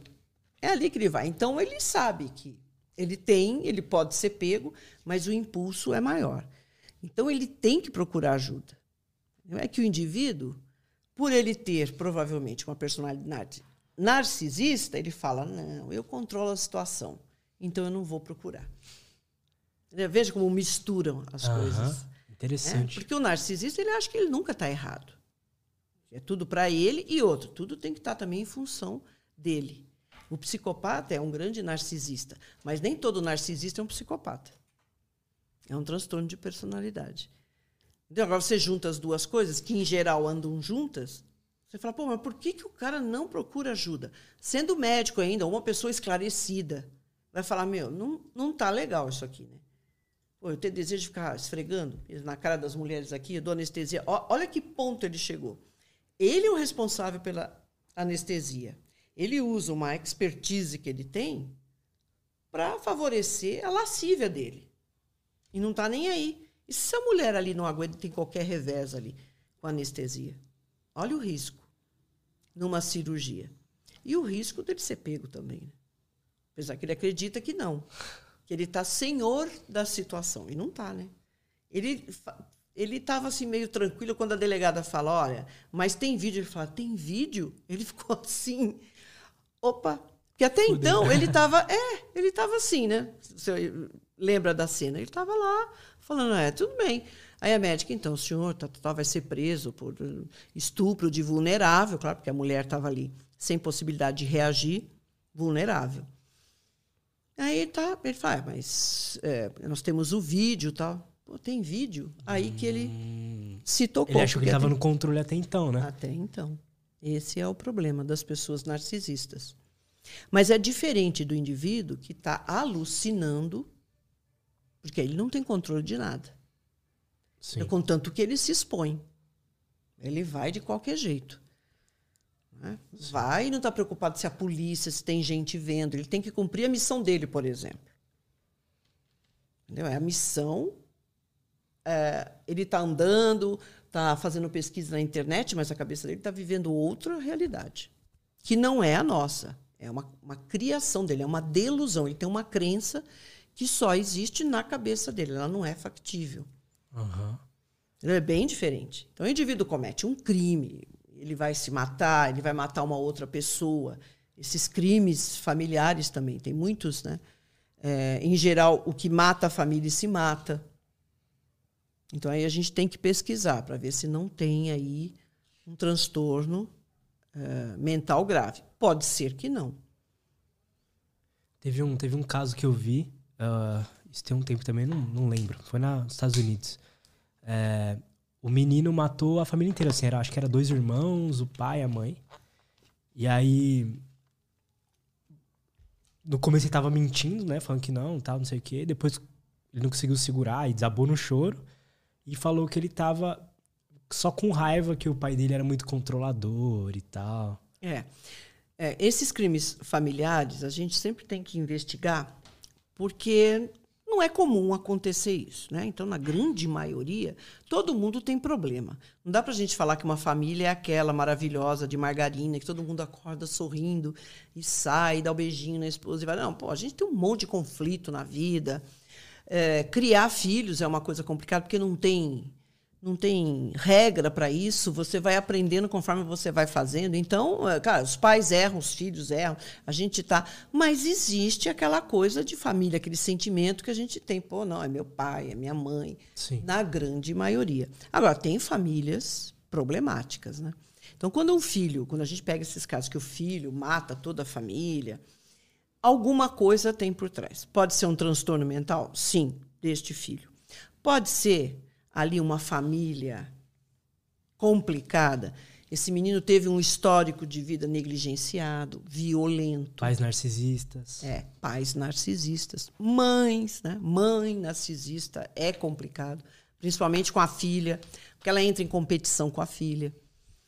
Entendeu? Aí, essa criança né, se sentindo oprimida desse jeito, sofrendo, e ainda tendo né, aí um, um lado mais agressivo, ele pode a qualquer momento explodir e fazer esse tipo de coisa. Então, não necessariamente aquele, aquele indivíduo que mata a família, partindo do filho, mata toda a família, as irmãs, o pai, a mãe, é, ele tem um transtorno mental efetivo. Não, ele estava ali alucinando naquela hora. Não necessariamente. Pode? Pode. Por isso que tem que se investigar direitinho.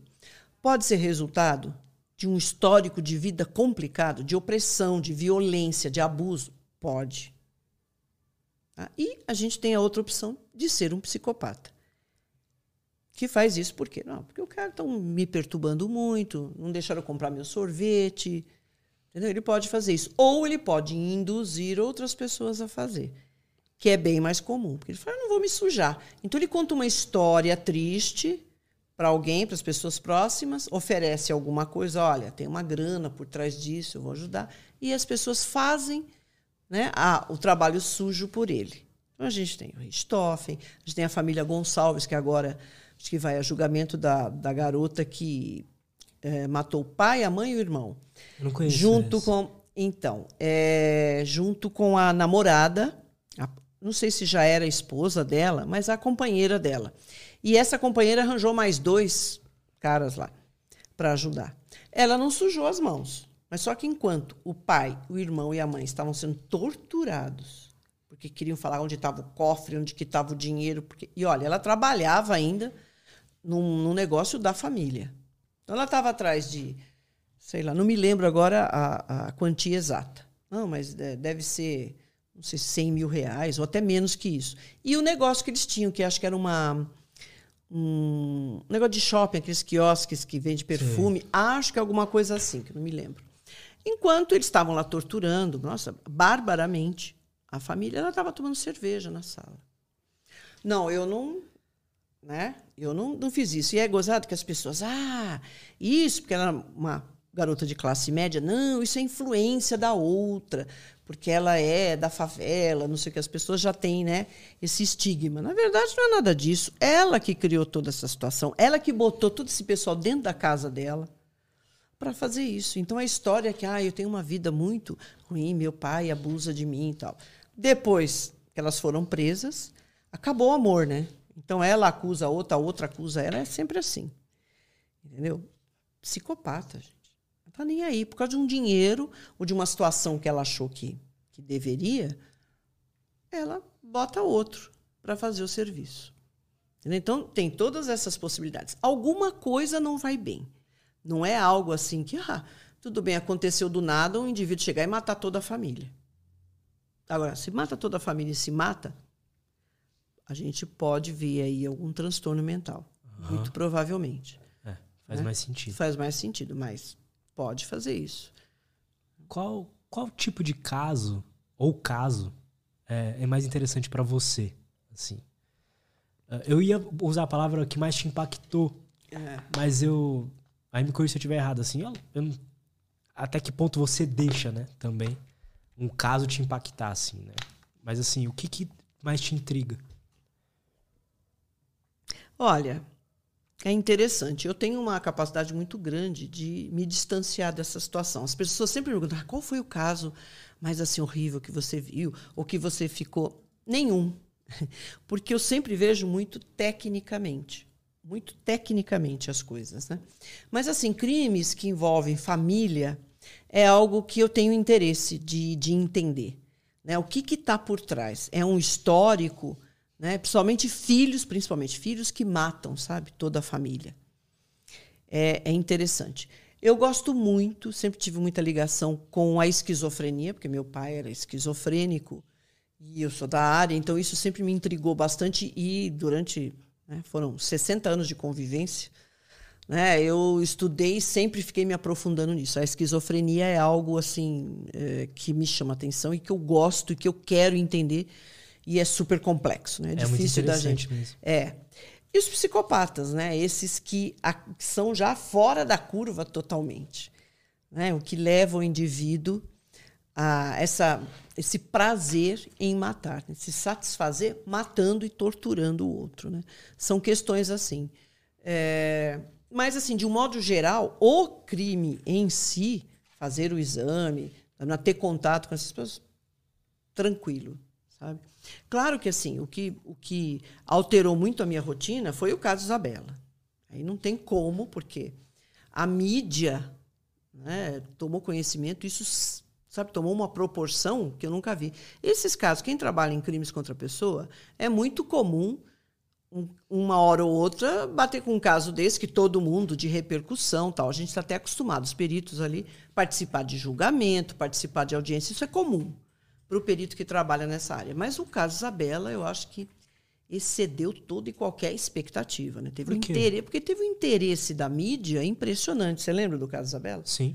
Daquele da menina, né? Dos eu, pais. Então. Eu estava de férias e de férias. era só o que passava na TV. É, pois então. Né? Eu, eu não tinha vivenciado aquilo e eu acho que não aconteceu até hoje outro caso como aquele. Tem lá um caso conhecido, mas não naquela proporção. Né? E o interesse da mídia. Esse foi uma coisa diferente, porque você se sente pressionado. Sou funcionária pública, todo mundo querendo saber, é, não é, é, não é, cadê o resultado? A gente tem que ter um tempo para fazer isso. Você estava na investigação? Sim, eu fiz o caso. Sim. Sou responsável pelo caso, pelos laudos, no julgamento, etc. É, o que, que acontece? Aí o governador fala: meu, tem que sair esse resultado. Vai para cima do secretário de segurança. O secretário de segurança vai para cima do superintendente. O superintendente vem em cima do diretor do núcleo. E o diretor vem em cima de mim, né? Como é que sai o laudo? Como é que não sei o quê? Quer dizer, fora essa pressão e essa exposição, eu falei, gente, então você fica preocupado. Meu, eu vou, vou tô aqui elaborando o laudo, eu não posso nem errar. Porque isso aqui vai aparecer no Jornal Nacional, eu lembro bem disso. Vai aparecer lá, tanta, tanta, vai aparecer o laudo. Se eu escrever uma palavra errada ali, todo mundo vai ver. Não, até essas coisas você começa a pensar. Aí, olha, a hora que sair esse laudo, eu não. O perito não é o responsável por colocar ninguém na cadeia. Ele, ele faz o trabalho técnico. Quem vai definir isso aí são os jurados, porque isso foi para julgamento, né? E quem vai fazer o debate é o promotor e o defensor. Só que uma prova técnica, ela tem um peso maior, embora nenhuma das, das provas tenha né, uma prevalência, tanto faz. O perito trabalha com, com hipótese, então você faz hipótese das coisas que podem ter acontecido ou você só põe fato? Fato. O perito não pode eu trabalho com a hipótese, porque o, o, indivíduo que trabalha com crimes contra a pessoa, ele tem três possibilidades, sempre, quando eu chego no local. É um suicídio, é um homicídio ou é um acidente. E, eventualmente, uma morte natural. Às vezes a gente pega, porque morreu em casa, o delegado fica com receio, chama a perícia. Mas são essas três, que é a causa jurídica da morte. O perito ele se reporta a isso. Qual foi a causa jurídica da morte? Aqui foi um acidente, foi um homicídio ou foi um suicídio? Sempre assim. Independente do que o delegado colocar na requisição. O delegado põe lá, ah, local de suicídio. Eu posso chegar lá e falar, isso aqui não tem nada de suicídio. Mas Entendi. eu vou, vou fundamentar a minha hipótese, vou chegar à conclusão com elementos materiais. Eu não posso colocar ali o que eu acho, o que eu senti. Ah, eu sonhei à noite, lá na minha primeira impressão. Não. Então, eu vou trabalhar com mancha de sangue, que é física, com vestígios que eu pego, com comparação, para elaborar, para chegar no autor e estabelecer a dinâmica do que aconteceu, onde começou, como se desenvolveu e quando terminou. É isso o trabalho do perito, né? É, é, é desvendar um crime. O trabalho de desvendar é esse, oferecer a autoria. Olha, foi o João. E como é que aconteceu? Ah, iniciou no carro, entrou aqui, ela estava sendo transportada, porque a altura do sangue não é condizente com ela em pé, ela tem que ser carregada. Aqui ela foi jogada no chão, mas por quê? Porque as gotas de sangue são condizentes com ela sentada. Porque a característica, a morfologia da mancha de sangue, ela me diz a altura que ela foi projetada, o ângulo incidente, a velocidade. Que foda. É. Então você vê, é puramente matéria. Eu posso ter, claro, nós somos seres humanos. Você chega no local e até com experiência você fala, isso aqui tá não é isso que aconteceu aqui. Como foi o caso da Isabela? Ah, foi um roubo seguido de morte. Roubo seguido de morte, um latrocínio. Então quer dizer que essa era a história. Nós recebemos a requisição, assim, um local de roubo seguido de morte. Roubo seguido de morte? Tá. Então quer dizer que um cara entra para roubar e joga a menina da janela?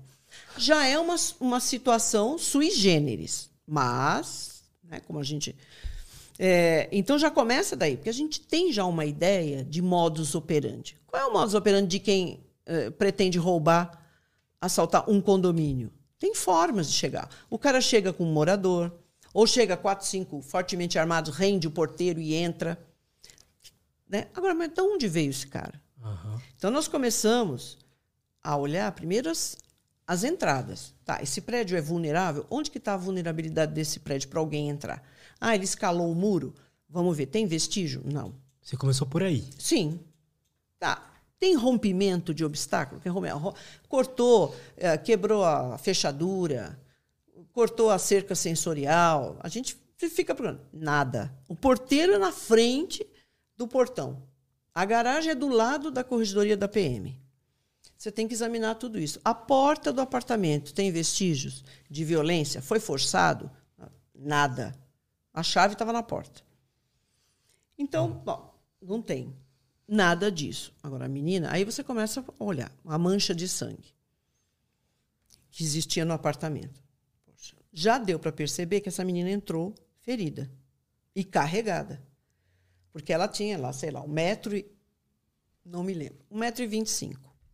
E a mancha de sangue tinha a característica de ter sido produzida a um metro e quarenta. Um metro e trinta e pouco. Como?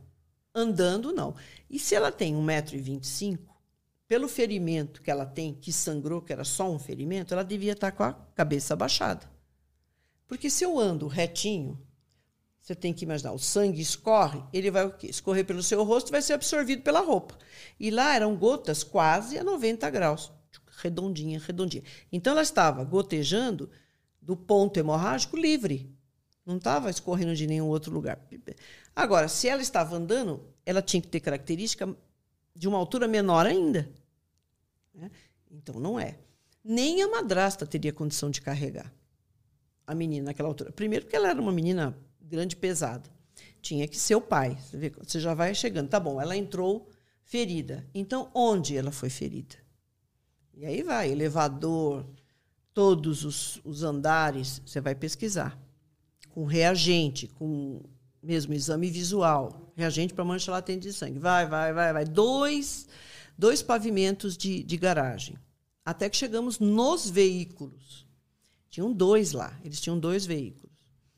Fizemos exame em um, nada. No outro, nós achamos sangue. Um foi parcialmente removido, os outros estavam, nem tinham sido limpos, mas estava naquele forro, naquele carpete né, do, do assoalho do veículo. E aí tudo indica que começou lá. Entendeu? Aí ela foi, esse ferimento foi tamponado, chegou na porta do, do apartamento, não sei porquê, aquilo que estava tamponando o ferimento foi retirado. Entendeu? Então você percebe toda assim, a mancha de sangue todinha, todas as gotas com as mesmas características, elas entram, né, começa na porta, vai até o sofá. No sofá, várias outras gotas indicando já de forma diferente, que essa menina ficou ali, não sei quanto tempo, sentada. A, as gotas eram todas condizentes com aquela altura tal, e o que estava na roupa dela também. Então, houve o exame, eu fiz o exame das manchas de sangue nas vestes dela.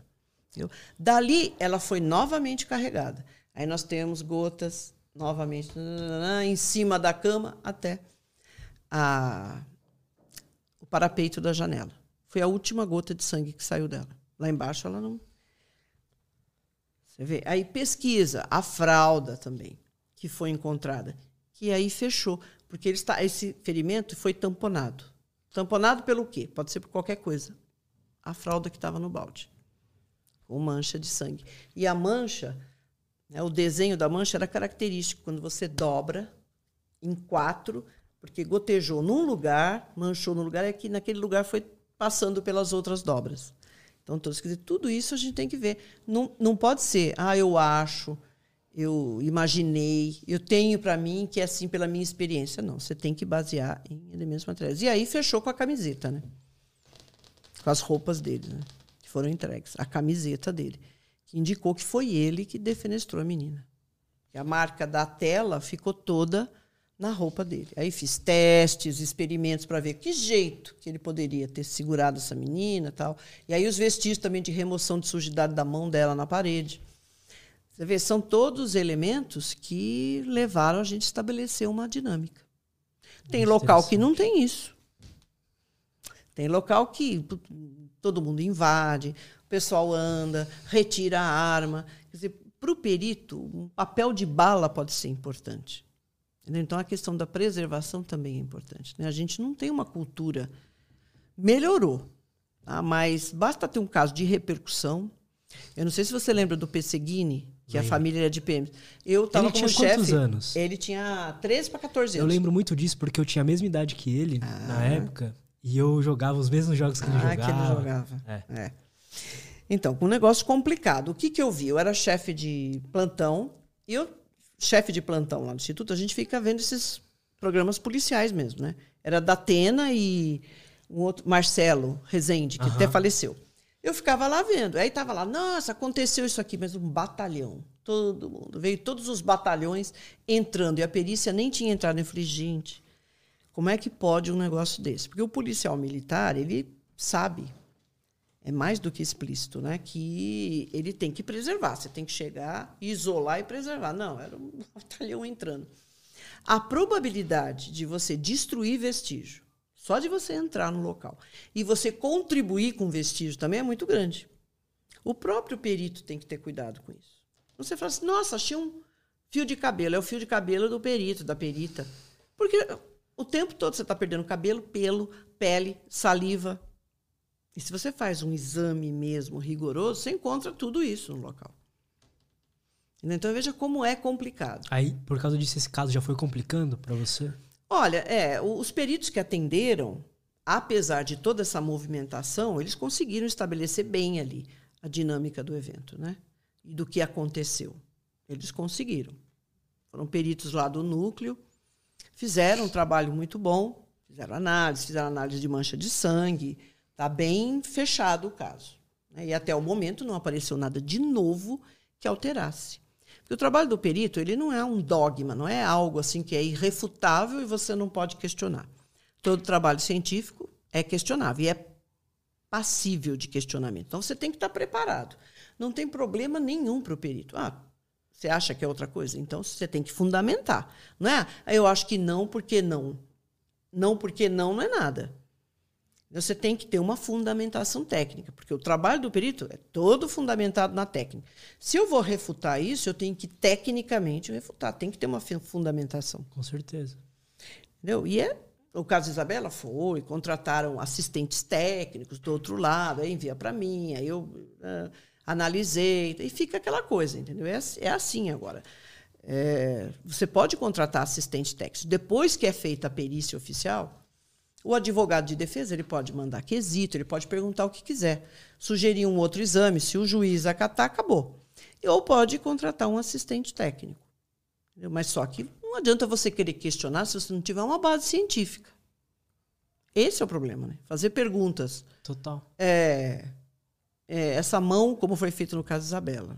Tinha uma marca, né, uma impressão moldada em sangue. Então é assim: alguém sujou a mão no sangue da Isabela e, e botou a mão na, na, na, cama, no lençol.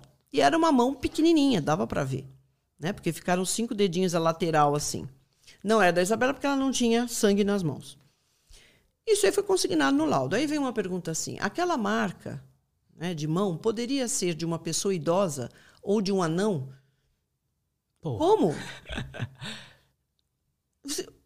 Você, né, pessoa, o, o, advogado de defesa, sempre quando eu tenho possibilidade, fala: gente, vocês têm que saber explorar o conhecimento do instituto. Não é fazer pergunta que não tem sentido. Primeiro que tem anão na história? Tem alguma pessoa que tem ananismo, que mora no prédio, que é parente, que estava junto? Não. No direito, tem uma frase muito interessante: o que não está no processo não está no mundo. Tudo relacionado ao caso tem que estar no processo. Aonde está essa pessoa idosa e esse anão? E outra, pessoa idosa, toda pessoa idosa tem mão pequena? Não, né? Tá certo que a gente dá uma encolhida com o tempo, mas não nesse aspecto. Então você vê, a gente lida com muita pergunta que não leva a nada. Aí você vai falar, não, mas que, quem são essas pessoas? Aonde que, é? nessa história, onde é que tem uma pessoa com nanismo e que entrou naquele apartamento? Você já teve que lidar muito assim com advogado de defesa, essas coisas? Ah, sim, sempre, né? Esses casos, ali em crimes contra a pessoa, a gente sempre tem. Depois de 2011, isso ainda ficou mais evidente, porque a lei favoreceu. O trabalho do assistente técnico sempre existiu, principalmente nas perícias de documentoscopia, em acidente de trânsito, é comum. Em crimes contra a pessoa não era muito, mas agora a coisa já estabeleceu e o assistente técnico ele responde como perito também. Pode responder por falsa perícia, então não é assim, ah, o cara vai Caramba. falar. É, uhum. porque o perito responde, né? Se eu não fizer um negócio fundamentado e for provado, eu posso responder por falsa perícia. Agora, o assistente técnico também. Então, agora está aparecendo bastante. Eu trabalho como assistente técnico. Eu estou aposentado, eu faço trabalho de assistente técnico. Então, Posso ser assistente técnico da acusação, posso ser assistente técnico da defesa. O perito ele não trabalha para acusar, ele não trabalha para o promotor, ele não trabalha, não, meu trabalho é para acusação. Eu faço o meu trabalho. Você não trabalha, pelo que eu entendi, nem com motivo, né? Não, nem com motivo. Isso é interessante. É, para o perito, A não ser que seja algo assim muito específico, que uma motivação ali teria interesse. Mas isso é trabalho da investigação. É o delegado, é né, o investigador que vai buscar né, o que, que motivou. Para o perito, tanto faz. É uma coisa meio fria, mas eu falo, gente, para o trabalho pericial, tanto faz se foi o pai, se foi a madrasta, se foi a avó, se foi o anão. As provas é que vão me mostrar. Entendeu? E eu tenho que mostrar isso. Aí eu entrego o trabalho. Se isso vai ajudar a promotoria, que é a acusação, muito bem. Mas se isso vai ajudar a defesa, muito bem também. Porque para mim tanto faz. Sim. É que as pessoas colocam um sentimento né, no meio. Eu acho que a gente vai lá para provar a teoria do delegado. Não, tem casos que o delegado acha que é uma coisa, mas as provas são outras. E aí a perícia vai falar: ó, não é. Não é isso, não é por aí porque aqui foi encontrado tal coisa. Entendeu? Então você sacou muito bem. Para a gente não funciona muito esse negócio de motivação. Agora, se eu vou para uma análise psicológica, por exemplo, como eu estou fazendo agora, se eu vou analisar uma cena de crime de um cara que está matando mulheres, crianças, aí eu preciso ir a fundo. Uhum. Todos esses elementos vão ser importantes. Traçar elementos perfil, subjetivos. Sim, aí entra toda a parte subjetiva. Apesar que a gente lida com padrão de comportamento. O serial killer, falando especificamente serial killer, é onde mais se aplica o criminal profile, né? porque você tem que pegar esse cara. É, tem dois elementos que as pessoas confundem muito: é modus operandi e assinatura. Você já deve ter visto, ah, o cara deixou a assinatura dele. Ah. Ele sempre deixa a assinatura? Sim. É a parte inconsciente do indivíduo. Então, ele mesmo sendo psicopata, ele sendo psicótico, ele vai deixar essa parte inconsciente dele naquilo. Que é o jeito que ele age. É, o jeito que ele age, o tipo de tortura que ele faz, o tipo de morte, quanto tempo ele fica com a vítima, se ele posiciona, se ele não posiciona, se ele lava, se ele corta o cabelo, se ele corta a unha, se ele leva alguma coisa da vítima. Tudo isso você fecha ali. Que tipo é esse? Se ele é branco, se ele tem 35 anos, se ele tem uma van, se ele mora perto, se ele é do trabalho, tudo isso você consegue levantar com esses elementos. Então, com a cena do crime como um todo, com a vítima, os ferimentos, né, exatamente o que aconteceu, e com o histórico dessa vítima também, que é a vitimologia. Então a gente começa estudando a vítima. O que, que essa vítima tem, onde que ela vai, porque é importante, porque todas as vítimas têm que ter algo em comum. Ah, elas frequentavam a mesma academia. Não, elas moravam no mesmo condomínio. Elas frequentavam uma igreja. Ela parava num lugar para tomar um lanche, sempre. Ela trabalhava, alguma coisa tem em comum para ele chegar nessas vítimas. Então, estudar a vítima é super importante. A vitimologia, que é o estudo da vítima, a gente começa por aí. Então, às vezes as pessoas falam, poxa, mas a polícia é invasiva, você fica perguntando o que ela gosta. Sim, gente, eu preciso conhecer tudo, eu não vou julgar. Não é um trabalho de julgar. Eu não estou aqui para falar, nossa, mas você se expõe, não. Todo dia você vai na balada, você veste essa roupa que não sei o que. Não, isso não tem nada a ver. Mas eu preciso saber que ela vai na balada, que ela gosta de beber, que ela uh, faz sexo casual, tem várias pessoas, ela não tem relacionamento, ela tem relacionamento, ela se relaciona com três pessoas, ela é bissexual, ela é homossexual, ela eu preciso saber se é transexual, tudo isso. Eu não estou julgando. Eu tenho que ter conhecimento para saber onde é que ela em algum momento ela topou com esse indivíduo. Isso e tá essas vítimas comportamento, né? Exato. Né? Mas qual o momento que esse, como é que esse cara chega nessa vítima? Entendeu? E o que, que ela tem para chamar atenção? Porque a gente tem matador, por exemplo, que ele tem tara, tem aqueles clássicos. Né? Ah, eu gosto de mulher uh, morena, de cabelo encaracolado, repartido no meio. Tem uns negócios bem assim. Baixinha, gordinha, magra, é, prostitutas. Né? Ou então, é, gente que tem tara por defeitos físicos, por amputações por marcas de nascença. E aí ó, você vai e fala, gente, vai ah, vai longe. Entendeu? Imagina um indivíduo ter uma tara específica por mulheres que têm membros amputados. É o fim, né? Você vai falar, como, como isso, né? Tem. Por quê, né? Por, é então, é... Exato. Você vê o, o que, que é a mentalidade desse indivíduo. Então, todas essas coisas, as tatuagens. Você faz tatuagem constantemente? Onde você faz essas tatuagens? Então começa desde onde ela faz a tatuagem até o, o fato dela ter tatuagem. Tanto pode ser porque o cara frequenta lá também e ali ele fica olhando as potenciais vítimas, que ele tem interesse, principalmente esses assassinos sexuais, né? Até o fato dele ter interesse por determinadas tatuagens, em determinados locais do corpo. Então, tudo isso a gente tem que considerar.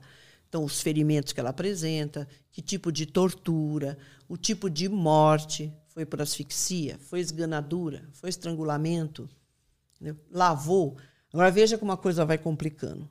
Tem hoje matador em série que ele lava o corpo. Até um tempo atrás, isso era meio que uma assinatura. Hoje pode ser uma assinatura ou pode ser um cara bem esperto que ele está lavando o corpo para tirar vestígio. Ele lava o cadáver. Ele limpa a casa. Vamos supor que é um indivíduo que ele ataque as mulheres em casa. O indivíduo é capaz de passar aspirador em tudo, limpar absolutamente tudo para tirar o vestígio. Então não é uma assinatura que ele tem que fazer isso. Ele faz porque ele sabe que a perícia vai buscar tudo isso. Você vê até onde vai o negócio? Como a gente tem que ser minucioso. Porque eles também estão aprendendo como é o trabalho da polícia, como que é o trabalho da perícia. O que, que a perícia busca? Ah, impressão digital, cabelo, pelo, às vezes marcas no corpo. Então o indivíduo desinfeta tudo, faz uma limpeza, leva ainda o saco do aspirador para se ver livre. Você vê? Você acha que existem muitos as, que estão acontecendo nesse momento e que não são pegos? Ah, certamente tem. Não muitos, ainda bem, né? Ainda bem que a gente não tem psicopatas que chegam nesse ponto. Né? Porque senão nós estaríamos perdidos. Porque eles são muito eficientes. Eles pecam pelo narcisismo. Porque ele acha que ele é o senhor de tudo, ele está super confortável, mas que tem, infelizmente, matador aí matando, que vai matar, não vai ser pego, vai morrer e ninguém vai descobrir? Certamente. Certamente. É. Então é complicado. É, esses indivíduos, eles são muito habilidosos, tanto para montar a máscara social, ele controla o impulso dele, ele agora com a facilidade de comunicação que eu falei ele sabe o trabalho da perícia da polícia então ele tem muito mais ferramentas para fazer aquilo que ele quer e se sair bem. Entendeu? então eles estão muito ah, bons nisso que eles fazem. Entendeu? em geral peca pelo narcisismo. Eles percebem que são bons e começam a querer brincar com a polícia manda recadinho na imprensa. O BTK foi isso ele mandava recado e falava olha essa aí fui eu que matei quando ele estava sabendo pela imprensa. Encontraram o corpo da mulher, não sei aonde tal. Olha, fui eu. Gozei na cara dela. Falava isso, pode pegar, que você vai pegar. Tudo bem, o pessoal coletava o material e falava, pô, é o mesmo cara que matou a Joana, a Maria, a Sônia, mas não sabia quem era, porque ele nunca tinha levado uma multa na vida. Ele era absolutamente quadradinho tem-se aí, né? E a maioria é assim, desses indivíduos serial killers, que ele já começa lá na infância a ter problema. Então, o indivíduo foi pego dirigindo bêbado, né? tem problema de vários outros crimes, furto, agressão. Então, nos Estados Unidos, quando acontece isso, eles já coletam o material do indivíduo, não é como aqui no Brasil. Já está no banco de dados de DNA. Mas o BTK não tinha nada porque ele nunca levou uma multa. E ele sabia disso. Então ele falava assim: vai lá, pode pegar lá o material. Tudo bem, o pessoal coletava, sabia que era daquele indivíduo, mas quem ele é. E ele foi tão. se achava tão bom que ele acabou fazendo um disquete. Ele entrava em contato com a imprensa, mandava recado para a polícia. Ah, vocês... Ele mandou um disquete e o FBI pegou e conseguiu chegar lá na paróquia, lá na, no, no, templo. Né? Ele era pastor de uma igreja lá. Chegaram lá naquele computador. Ele foi pego em 2007. Caraca. É, você viu o trabalho do FBI, né? Chegou, tá bom, chegaram na igreja. Quem era? Não precisa muito, aqueles caras que traçam um perfil, olhou lá, viu o pastor, falou: esse cara, é esse. Né? É esse, era ele. E ele ficou cara, 20 anos. É, ele ficou 20 anos sem matar. 20 anos. Sem matar? Sem matar. Matou, matou, matou. 20 anos ele parou. não teve necessidade, porque tem que vir essa vontade nele. Por que acontece isso? Não sabemos. Não sabemos ainda. Ficou 20 anos. É, esse serial killer propriamente dito, que eu falei que é o emotivo, o, ele era um. Ele é, né? Porque ele está vivo. Ele é um serial killer assassino sexual, sádico. Torturava, envelopava as vítimas, asfixiava. Depois ele mesmo vestia as roupas das vítimas, se, fotograf se fotografava, casado, um filho. Chegou a trabalhar no, no, no, centro de zoonoses lá, mas não tem relato dele maltratar animal, matar. Ah, então ele estava matando cachorrinhos enquanto não matava gente. Se ele já passou daquele desse ponto, meu filho, ele não volta. Esquece cachorro. Né? Agora, porque ele ficou 20 anos, ele fala, deu vontade. De repente, voltou. Voltou a matar novamente.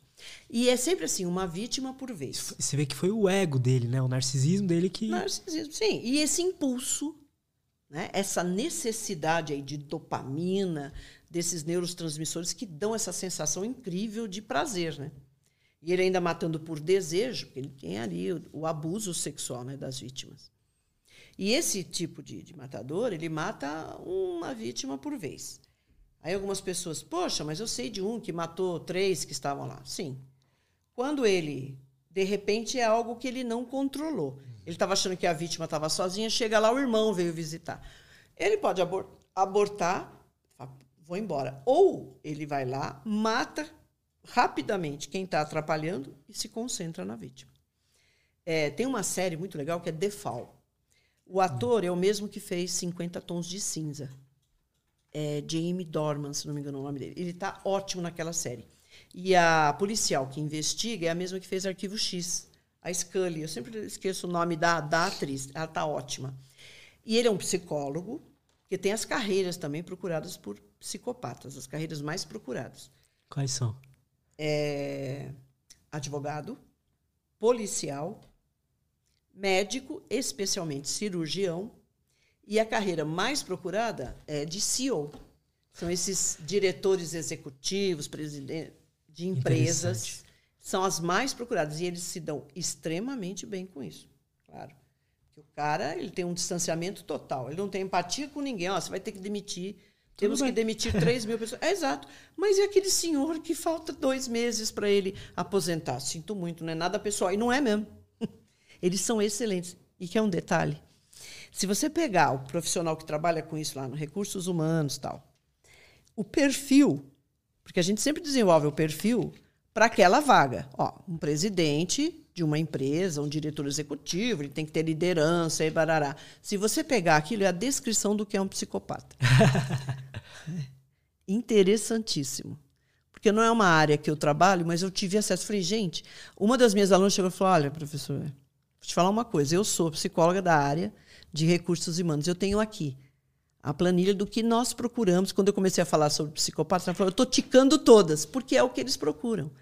Entendeu? A pessoa Isso tem é que ser muito assim. interessante. É, Até um exato. cirurgião, né? Eles, eles Cirurgião, devem pensar, tá, qual que é a profissão onde eu vou ganhar mais dinheiro também? Sim. Eu não tenho apego ali, então eu consigo ficar lá sem ficar nervoso, ficar cortando. Exato, exatamente. Advogados, é, policiais. Advogado e, faz sentido é, também. Policiais, principalmente po- policial de linha. Esses que vão para o embate, gente. Não é fácil. Verdade. Por exemplo, a PM, né? Porque é a polícia que chega lá. Quando você tem qualquer problema, quem entra lá na favela, quem entra no meio do tiroteio, é o policial militar. Eu trabalhei direto com isso. Eu sou, eu sou policial civil. Trabalhei com a Polícia Civil, que o trabalho da Polícia Civil é mais da investigação, é depois que acontece. Embora tem muito policial aí, tem equipes que vão mesmo, Que né? vão, né? Mas quem vai, que bota o peito lá, a cabeça e vai lá para cima, é a polícia militar. Você precisa ser uma pessoa destemida, que não é fácil, né? Adrenalina ali, e, e, sabe, os caras do outro lado também não estão nem aí, né? Você vê essas coisas do Rio de Janeiro e fala, gente, como que essa polícia entra lá, os caras com aquelas metralhadoras, até de, né, de bala né, iluminada, lá rascante, não sei como é que fala, é, que você fala, como isso? né? E, e você tem que entrar, alguém tem que entrar. Então, essas pessoas também têm que ser destemidas, ou não ter medo mesmo, como é um psicopata, que está naquele limite. Né? Você ser um policial de, de frente, você tem que estar. Até para matar o outro, né? Total. Se você se intimidar e falar, não, eu vou matar, mas como é que eu. Não tem como é. Não tem mais ou menos. Né? É ali e agora. E você tem que decidir.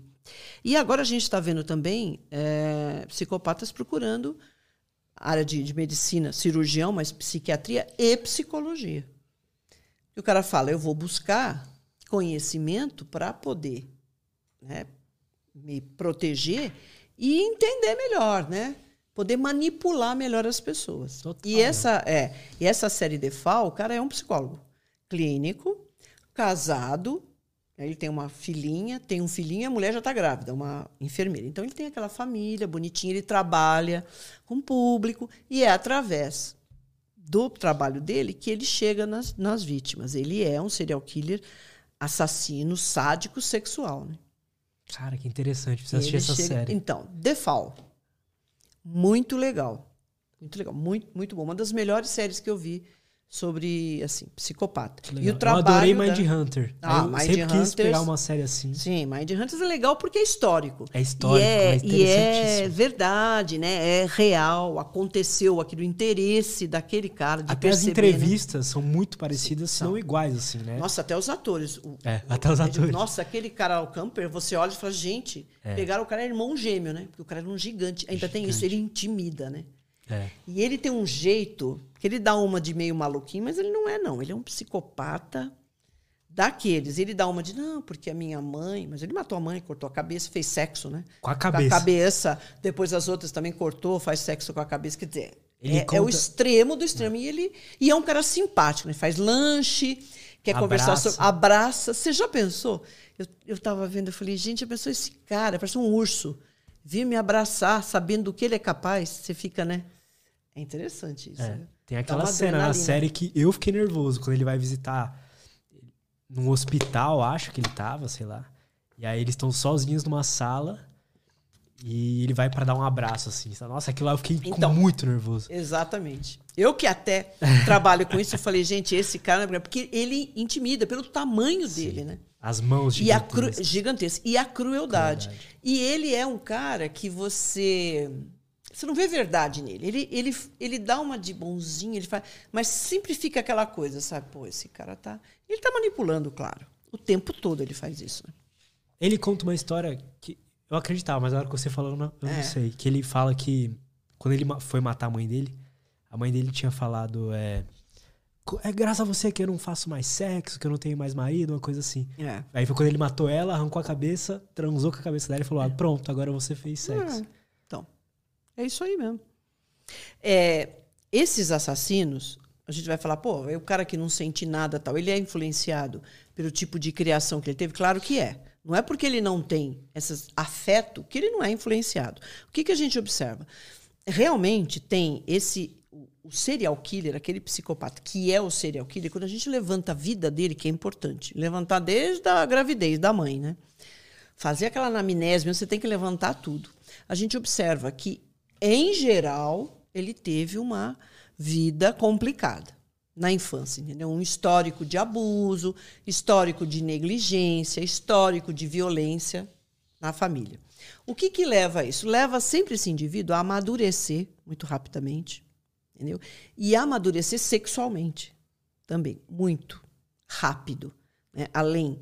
Não que ele vai ficar com trauma, porque ele não tem emoção. Agora, emoção de afeto. Agora você vê, essa história da mãe, realmente, ele não tinha sentimento nenhum por ela. Ela ficou lá enchendo, né? Falei, ah, quer saber, vou resolver esse negócio. Pá! E fez. É bem isso mesmo. Ah, é? Você não tinha sexo? Tá bom, então eu vou te matar, cortar a cabeça e faço sexo. Aí, agora você tá tranquila. Por aí. Mas ele cortou a cabeça da mãe, né? É. Além de matar, ele fez sexo com a cabeça da mãe. Então você vê que não tem ali, não tem medida. Não é o indivíduo que está alucinando, que está achando. Não absolutamente racional e fez como lavar um prato, como discutir com a mãe, bater a porta e falar, não venha falar comigo.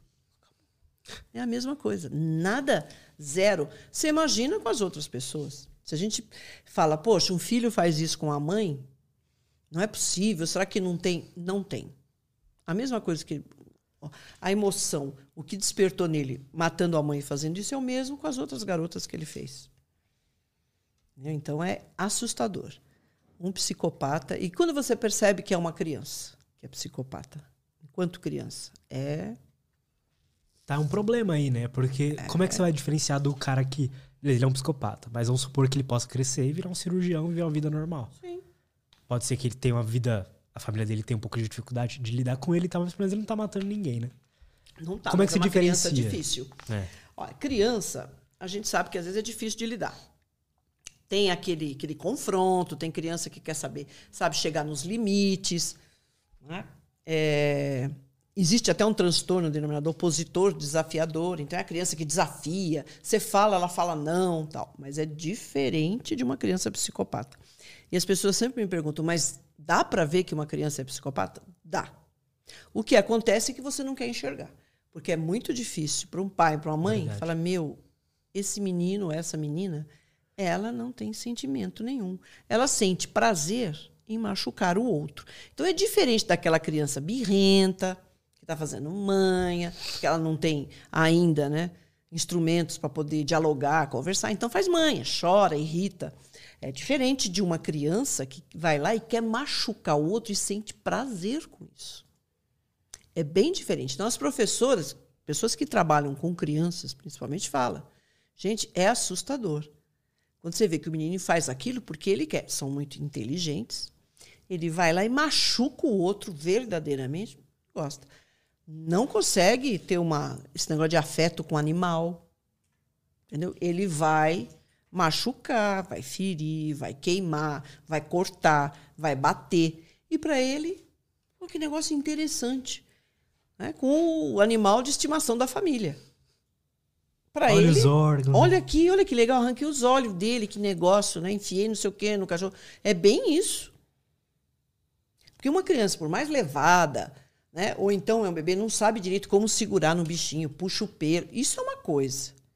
Né? Mas vai crescendo e acaba a grande maioria né, das pessoas. Sempre tem aquele amigo, você começa a viver né, o que é a sua vida através do animal, né, de ver as sensações, como você tem que cuidar, morre, fica doente, você começa a entender o que é a vida através das coisas que acontecem com o bichinho que você está vendo ali.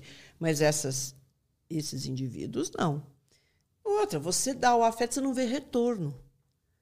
Né? É uma criança distante. Ela não tem demonstração de afeto, de nada. Fora que ela vai ter facilidade em mentir, Ah, em controlar as situações, Opa. manipular os Ah, pais. Tranquilamente. Conforme ela vai crescendo, ela vai percebendo que ela tem isso. E ela vai percebendo que ela tem que criar uma máscara social para viver bem aqui, para ela conseguir as coisas que ela quer. Porque se ela começa a se mostrar, muitas pessoas se afastam. Fala, gente, não vou brincar com esse moleque. Ah, não vou querer esse cara. Tem uns negócios esquisitos. As pessoas se afastam, então ele vai criar essa máscara social. Mas isso é já na adolescência, né? quando ele já percebeu que ele tem que fazer isso. Porque ele é um cara diferente, é uma menina diferente. Homens e mulheres, hein? tanto faz. Não tem prevalência. Ah, os psicopatas são mais homens, as mulheres são em número menor, mas não é, não. Perfeito. Podemos fazer uma pausa Pode, rapidinho e a gente claro. já volta lendo as perguntas da galera? Tá. Falou. Então, dois minutinhos, três, e a gente já volta. Bom, bora partir para as perguntas aqui da galera. Tem bastante pergunta interessante. Ah, legal. Ahn, a Letícia Rodrigues mandou o seguinte: O ambiente ao redor de um psicopata pode frear seu comportamento? Não. O que ele tiver em mente, o que ele tiver o desejo de fazer, ele vai fazer. Pode ser uma família extremamente amorosa, equilibrada, ele teve uma infância ok, tá? ele sempre vai ser um indivíduo, indivíduo masculino ou feminino, tá? Homens e mulheres. Sempre vai ser um indivíduo complicado. E por que, que é complicado? Porque ele é narcisista ao extremo, manipulador, mentiroso. né? Então ele vai usar tudo isso para se beneficiar. Então, primeiro lugar é ele. E como ele não tem vínculo afetivo, que isso segura muito a gente, né? Do vínculo afetivo vem a culpa.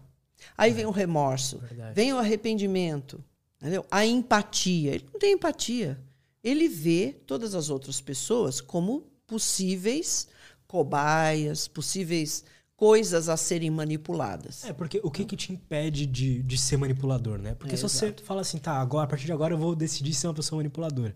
Você vai conseguir um emprego melhor, você vai conseguir várias coisas. Mas você tem uma, um afeto pelas outras pessoas, você não quer Claro. usar as outras pessoas, né? Exatamente. É, usar e descartar. Porque é isso que ele faz. Então ele vai usar, usar, usar, até ele achar que, ah, tudo bem, tirei tudo. Possível. Tchau. Porque não tem vínculo nenhum. Né? É, Ele não tem escrúpulos. Nós todos, ou a maioria de nós, temos essas coisas. Então, por que, que a gente não comete um crime ou não prejudica uma pessoa assim? Porque a gente tem escrúpulos, porque a gente vai se sentir culpado, porque eu tenho empatia. Eu falo, pô, eu não quero fazer isso com o cara porque eu não quero que faça isso comigo. Ele não tem, gente. Então, independente de ter um lar amoroso, pessoas que cuidam muito bem, ele teve de tudo, é, economicamente, afetuosamente, ele não tem o que dar. Ele não tem o que oferecer de positivo. E são complicados, porque uma hora ou outra você vai perceber, vai cair a máscara dele. Para outras pessoas que não têm tanto contato, ele pode passar legal. Mas dentro de casa, o contato é contínuo. Então você vai perceber, uma hora ou outra, ele vai ter atitudes que você vai falar, gente, não dá, né? Tipo o quê? Qualquer coisa. Por exemplo, uma contenda familiar. Ele acha que, que ele tem que ficar com os bens da família. Ele vai fazer todo o possível para ficar. Ele rouba, ele trapaceia, ele engana, ele mente, ele pega a partir de dados que tem até uma base verídica e manipula de uma maneira ele se sair favorecido. Qualquer assunto, entendeu? Qualquer assunto dos relacionamentos, ele cria intriga na família, porque ele gosta de ver isso também, o pessoal. Entendeu? Como ele é um excelente manipulador inteligente, ele fica criando intriga. Fulano disse aquilo, ciclano, ou então eu vou prejudicar aquele lá porque eu quero me divertir. E faz. Ele, Oh, agora vou, minha mãe vai se ferrar. né? Claro, minha mãe vai se ferrar agora nessa. Ok. Cria intriga entre a mãe e o pai, e com os irmãos. E assim, se ele puder, ah, vou colocar minha mãe no asilo, vou interditar porque eu quero ficar com todos os bens. Acabou. Não importa, ele deixa todo mundo louco dentro de casa e vai arranjar uma maneira né, de conseguir aquilo que ele quer.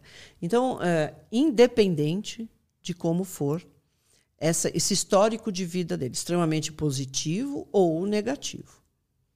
Tá? E outra, não quer dizer que um psicopata vá cometer um crime, muito menos matar e muito menos ser um serial killer.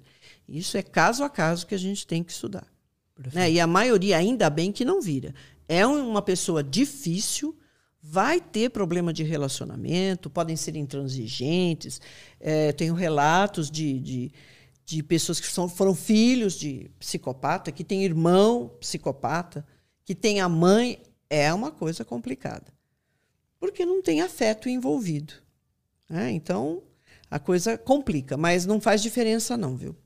Perfeito. Tá? O Vuk Xlove22 mandou. Você acredita que esteja tendo uma certa popularização em se diagnosticar pessoas como psicopatas? É, em quase todos os crimes grandes atualmente se- diz ter alguém com esse transtorno. Sim. A mídia Infelizmente, gosta de a usar, né? mídia gosta. Eu brinco, né? Falo pro Datena, todo mundo que cometeu um crime é um psicopata. E todo abuso sexual é de um pedófilo. São termos, gente, específicos, médicos, né? Que caiu no senso comum e acaba virando. É isso que eu te falei. Infelizmente, as pessoas ficam surpresas. Eu falo, gente, 90% dos casos de crimes vem em decorrência de, de, de crime passional. Entendeu? Porque As passional pessoas que é? também querem se distanciar, é, né? envolvendo paixão. Quais são as paixões humanas?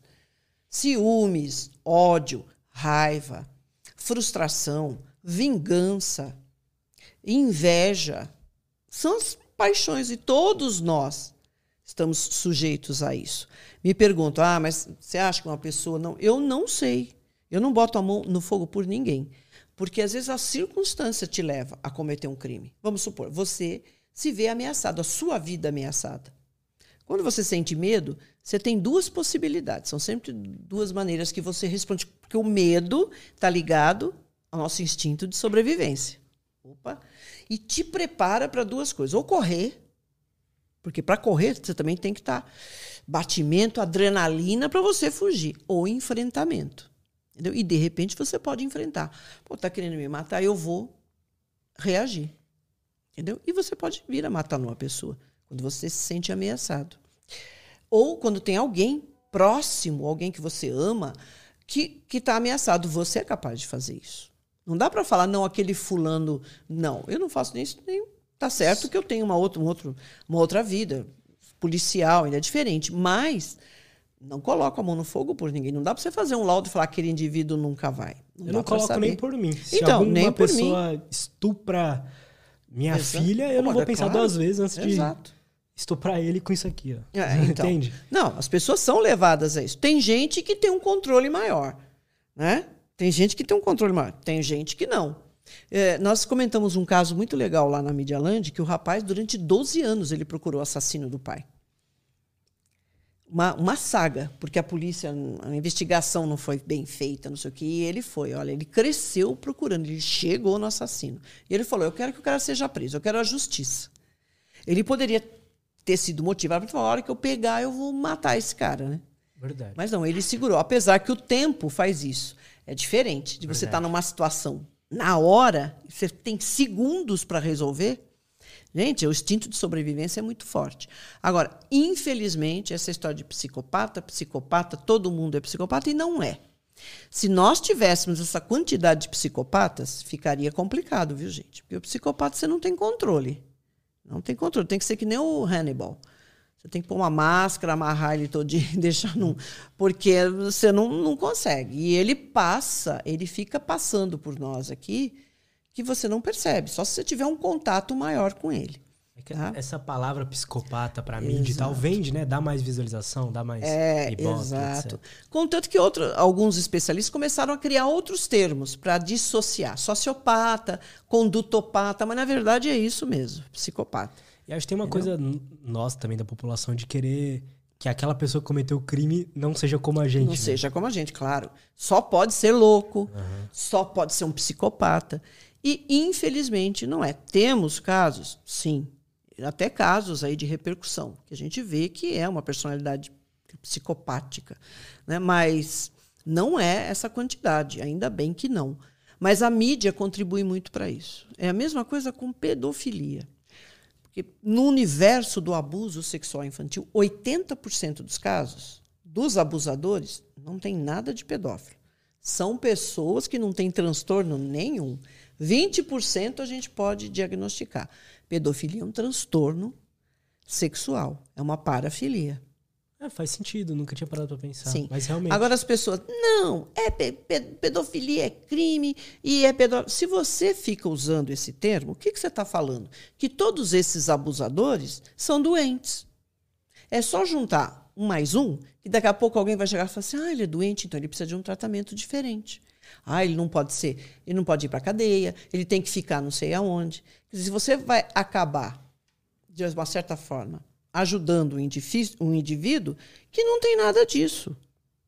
Que ele não tem nada de pedofilia. Porque 80% dos casos são cometidos por pessoas que não têm transtorno nenhum. Olha que é questão de caráter. Eu já ouvi de abusador falar assim: ah, eu abusei das minhas filhas, mas fui eu que fiz, fui eu que criei, então eu tenho direito. Não tem nada. E o indivíduo tinha namorada, tinha mãe. Ele achava que ele podia abusar de todo mundo que estava ali para servir. Ele, mulher, aí entra misoginia, aí entra. Exatamente. Narcisismo até. Não. E, olha o argumento. Fui eu que fiz. Fui eu que criei. Eu tenho direito tem nada a ver, gente. A pedofilia são vários critérios. Para você chegar no diagnóstico, você tem que considerar uma série de coisas. Tá? tá lá no DSM, a Organização Mundial de Saúde dispõe lá até a diferença de idade, há quanto tempo ele tem esse pensamento obsessivo. Né? E não necessariamente um pedófilo vai abusar. Tem pedófilo que se suicida, tem pedófilo que procura ajuda, não consegue, porque o tratamento é complicado. Você tem que ter uma força de vontade muito grande, porque o instinto sexual é muito forte. Ele comanda a vida da gente.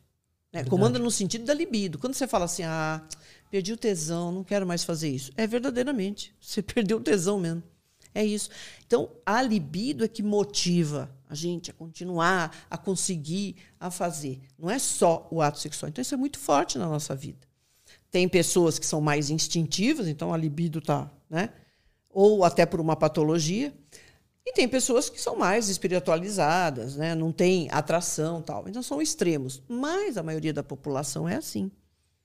Então, é, tem que ter critério. Né? E a mídia, o tempo todo, é um desserviço. Né? Porque as pessoas começam a entender. Aí, se você fala isso, fala, não, então você acha que vai ser uma nova modalidade que tudo bem? Não, ninguém está falando isso. Tanto que pedófilo não pode conviver com criança, gente. Entendeu? De jeito nenhum.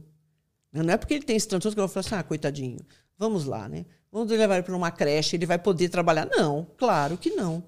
Esse cara precisa de tratamento, precisa de controle sério, né? mesmo que ele não tenha abusado, porque a probabilidade dele vir abusar é grande. Perfeito. Nesse universo. É isso aí. A mídia, às vezes, contribui né, para um desserviço. Perfeito. Bom, uh, A Carolina Araújo mandou. Pergunta para ela se mães narcisistas uh, cria as filhas para também serem mães narcisistas. Não. Não, a mãe narcisista ela não está preocupada com você, não. Ela está preocupada com ela. E é muito complicado, viu? Uma mãe narcisista, é, principalmente com filhas, ela começa a competir com essas filhas. Então a gente tem casos extremos, porque a, a pessoa narcisista, não vou falar nem de mãe, porque tem homens e mulheres. A pessoa narcisista acha que é ela, ela, ela, entendeu? E qualquer coisa que dê errado foi por culpa de outro, ela em primeiro lugar, entendeu? Ela que sabe tudo, não é psicopata. Não necessariamente. O psicopata é narcisista, mas o narcisista não precisa ser psicopata, é um transtorno de personalidade. E, e se é, o que eu vejo muito é a mãe, se for a mãe narcisista, é complicado para as filhas, viu? Pode chegar até acontecer um crime. Entendeu? Passa um limite que ela acha que, sabe, só me deu transtorno, essa menina não presta para nada. É sempre uma coisa de humilhação. Ela entra na competição. Então, o interesse não é em criar é, filhas iguais a ela, mesmo porque ninguém vai ser igual a ela. Ela é ela, é a, é a The One. Entendeu? Então, é, o relacionamento é justamente o contrário. Né? Vai humilhar, vai cobrar muita coisa. Eu quero que você seja inteligente como eu, bonita como eu. Você não consegue. É sempre essa relação, né? E chega a ponto de, de é, mulheres, mães narcisistas, interferir nos relacionamentos das filhas.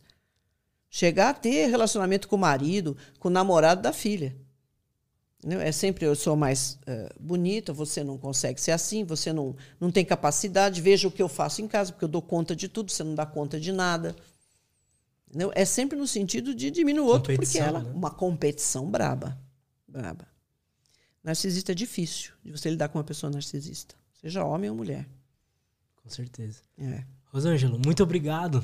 Adorei nosso legal. papo. Que bom. Adorei mesmo. É, espero que tenha sido uma experiência legal para você também. Também, claro. Que bom. E Bacana. como é que a galera pode te acompanhar lá? Eu vi que você tem alguns cursos também, pode divulgar Sim, aí à vontade. Isso. Então, eu acho que o melhor canal é o Instagram, que é o arroba Rosângela underline perita. Porque lá eu coloco também. tudo. É, eu coloco tudo. Os cursos que eu faço pela Helix, cursos, outras participações. Tem o, o Investigação Criminal, que é do canal Operação Policial da Mídia Land. Quase todas as semanas tem conteúdo. Né? Tanto eu analiso casos lá, tem vários. É, inclusive já tem um, uma análise que eu fiz no Que Psicose é essa sobre narcisismo. A gente está falando sobre esses assuntos também. Mas o canal ali de comunicação é o Instagram. Boa. Tá? Que é fácil e ali eu sempre estou colocando tudo relacionado aí, a minha vida profissional. Boa. Então é isso, mais Legal. uma vez, muito obrigado. Muito obrigada, adorei. Que né? bom. Então tá bom. E Legal, muito obrigado por todo mundo que acompanhou a gente até aqui. Ah, não esqueçam de, de dar like no canal, se inscrever é, aí no canal. É, e é isso. Até a próxima.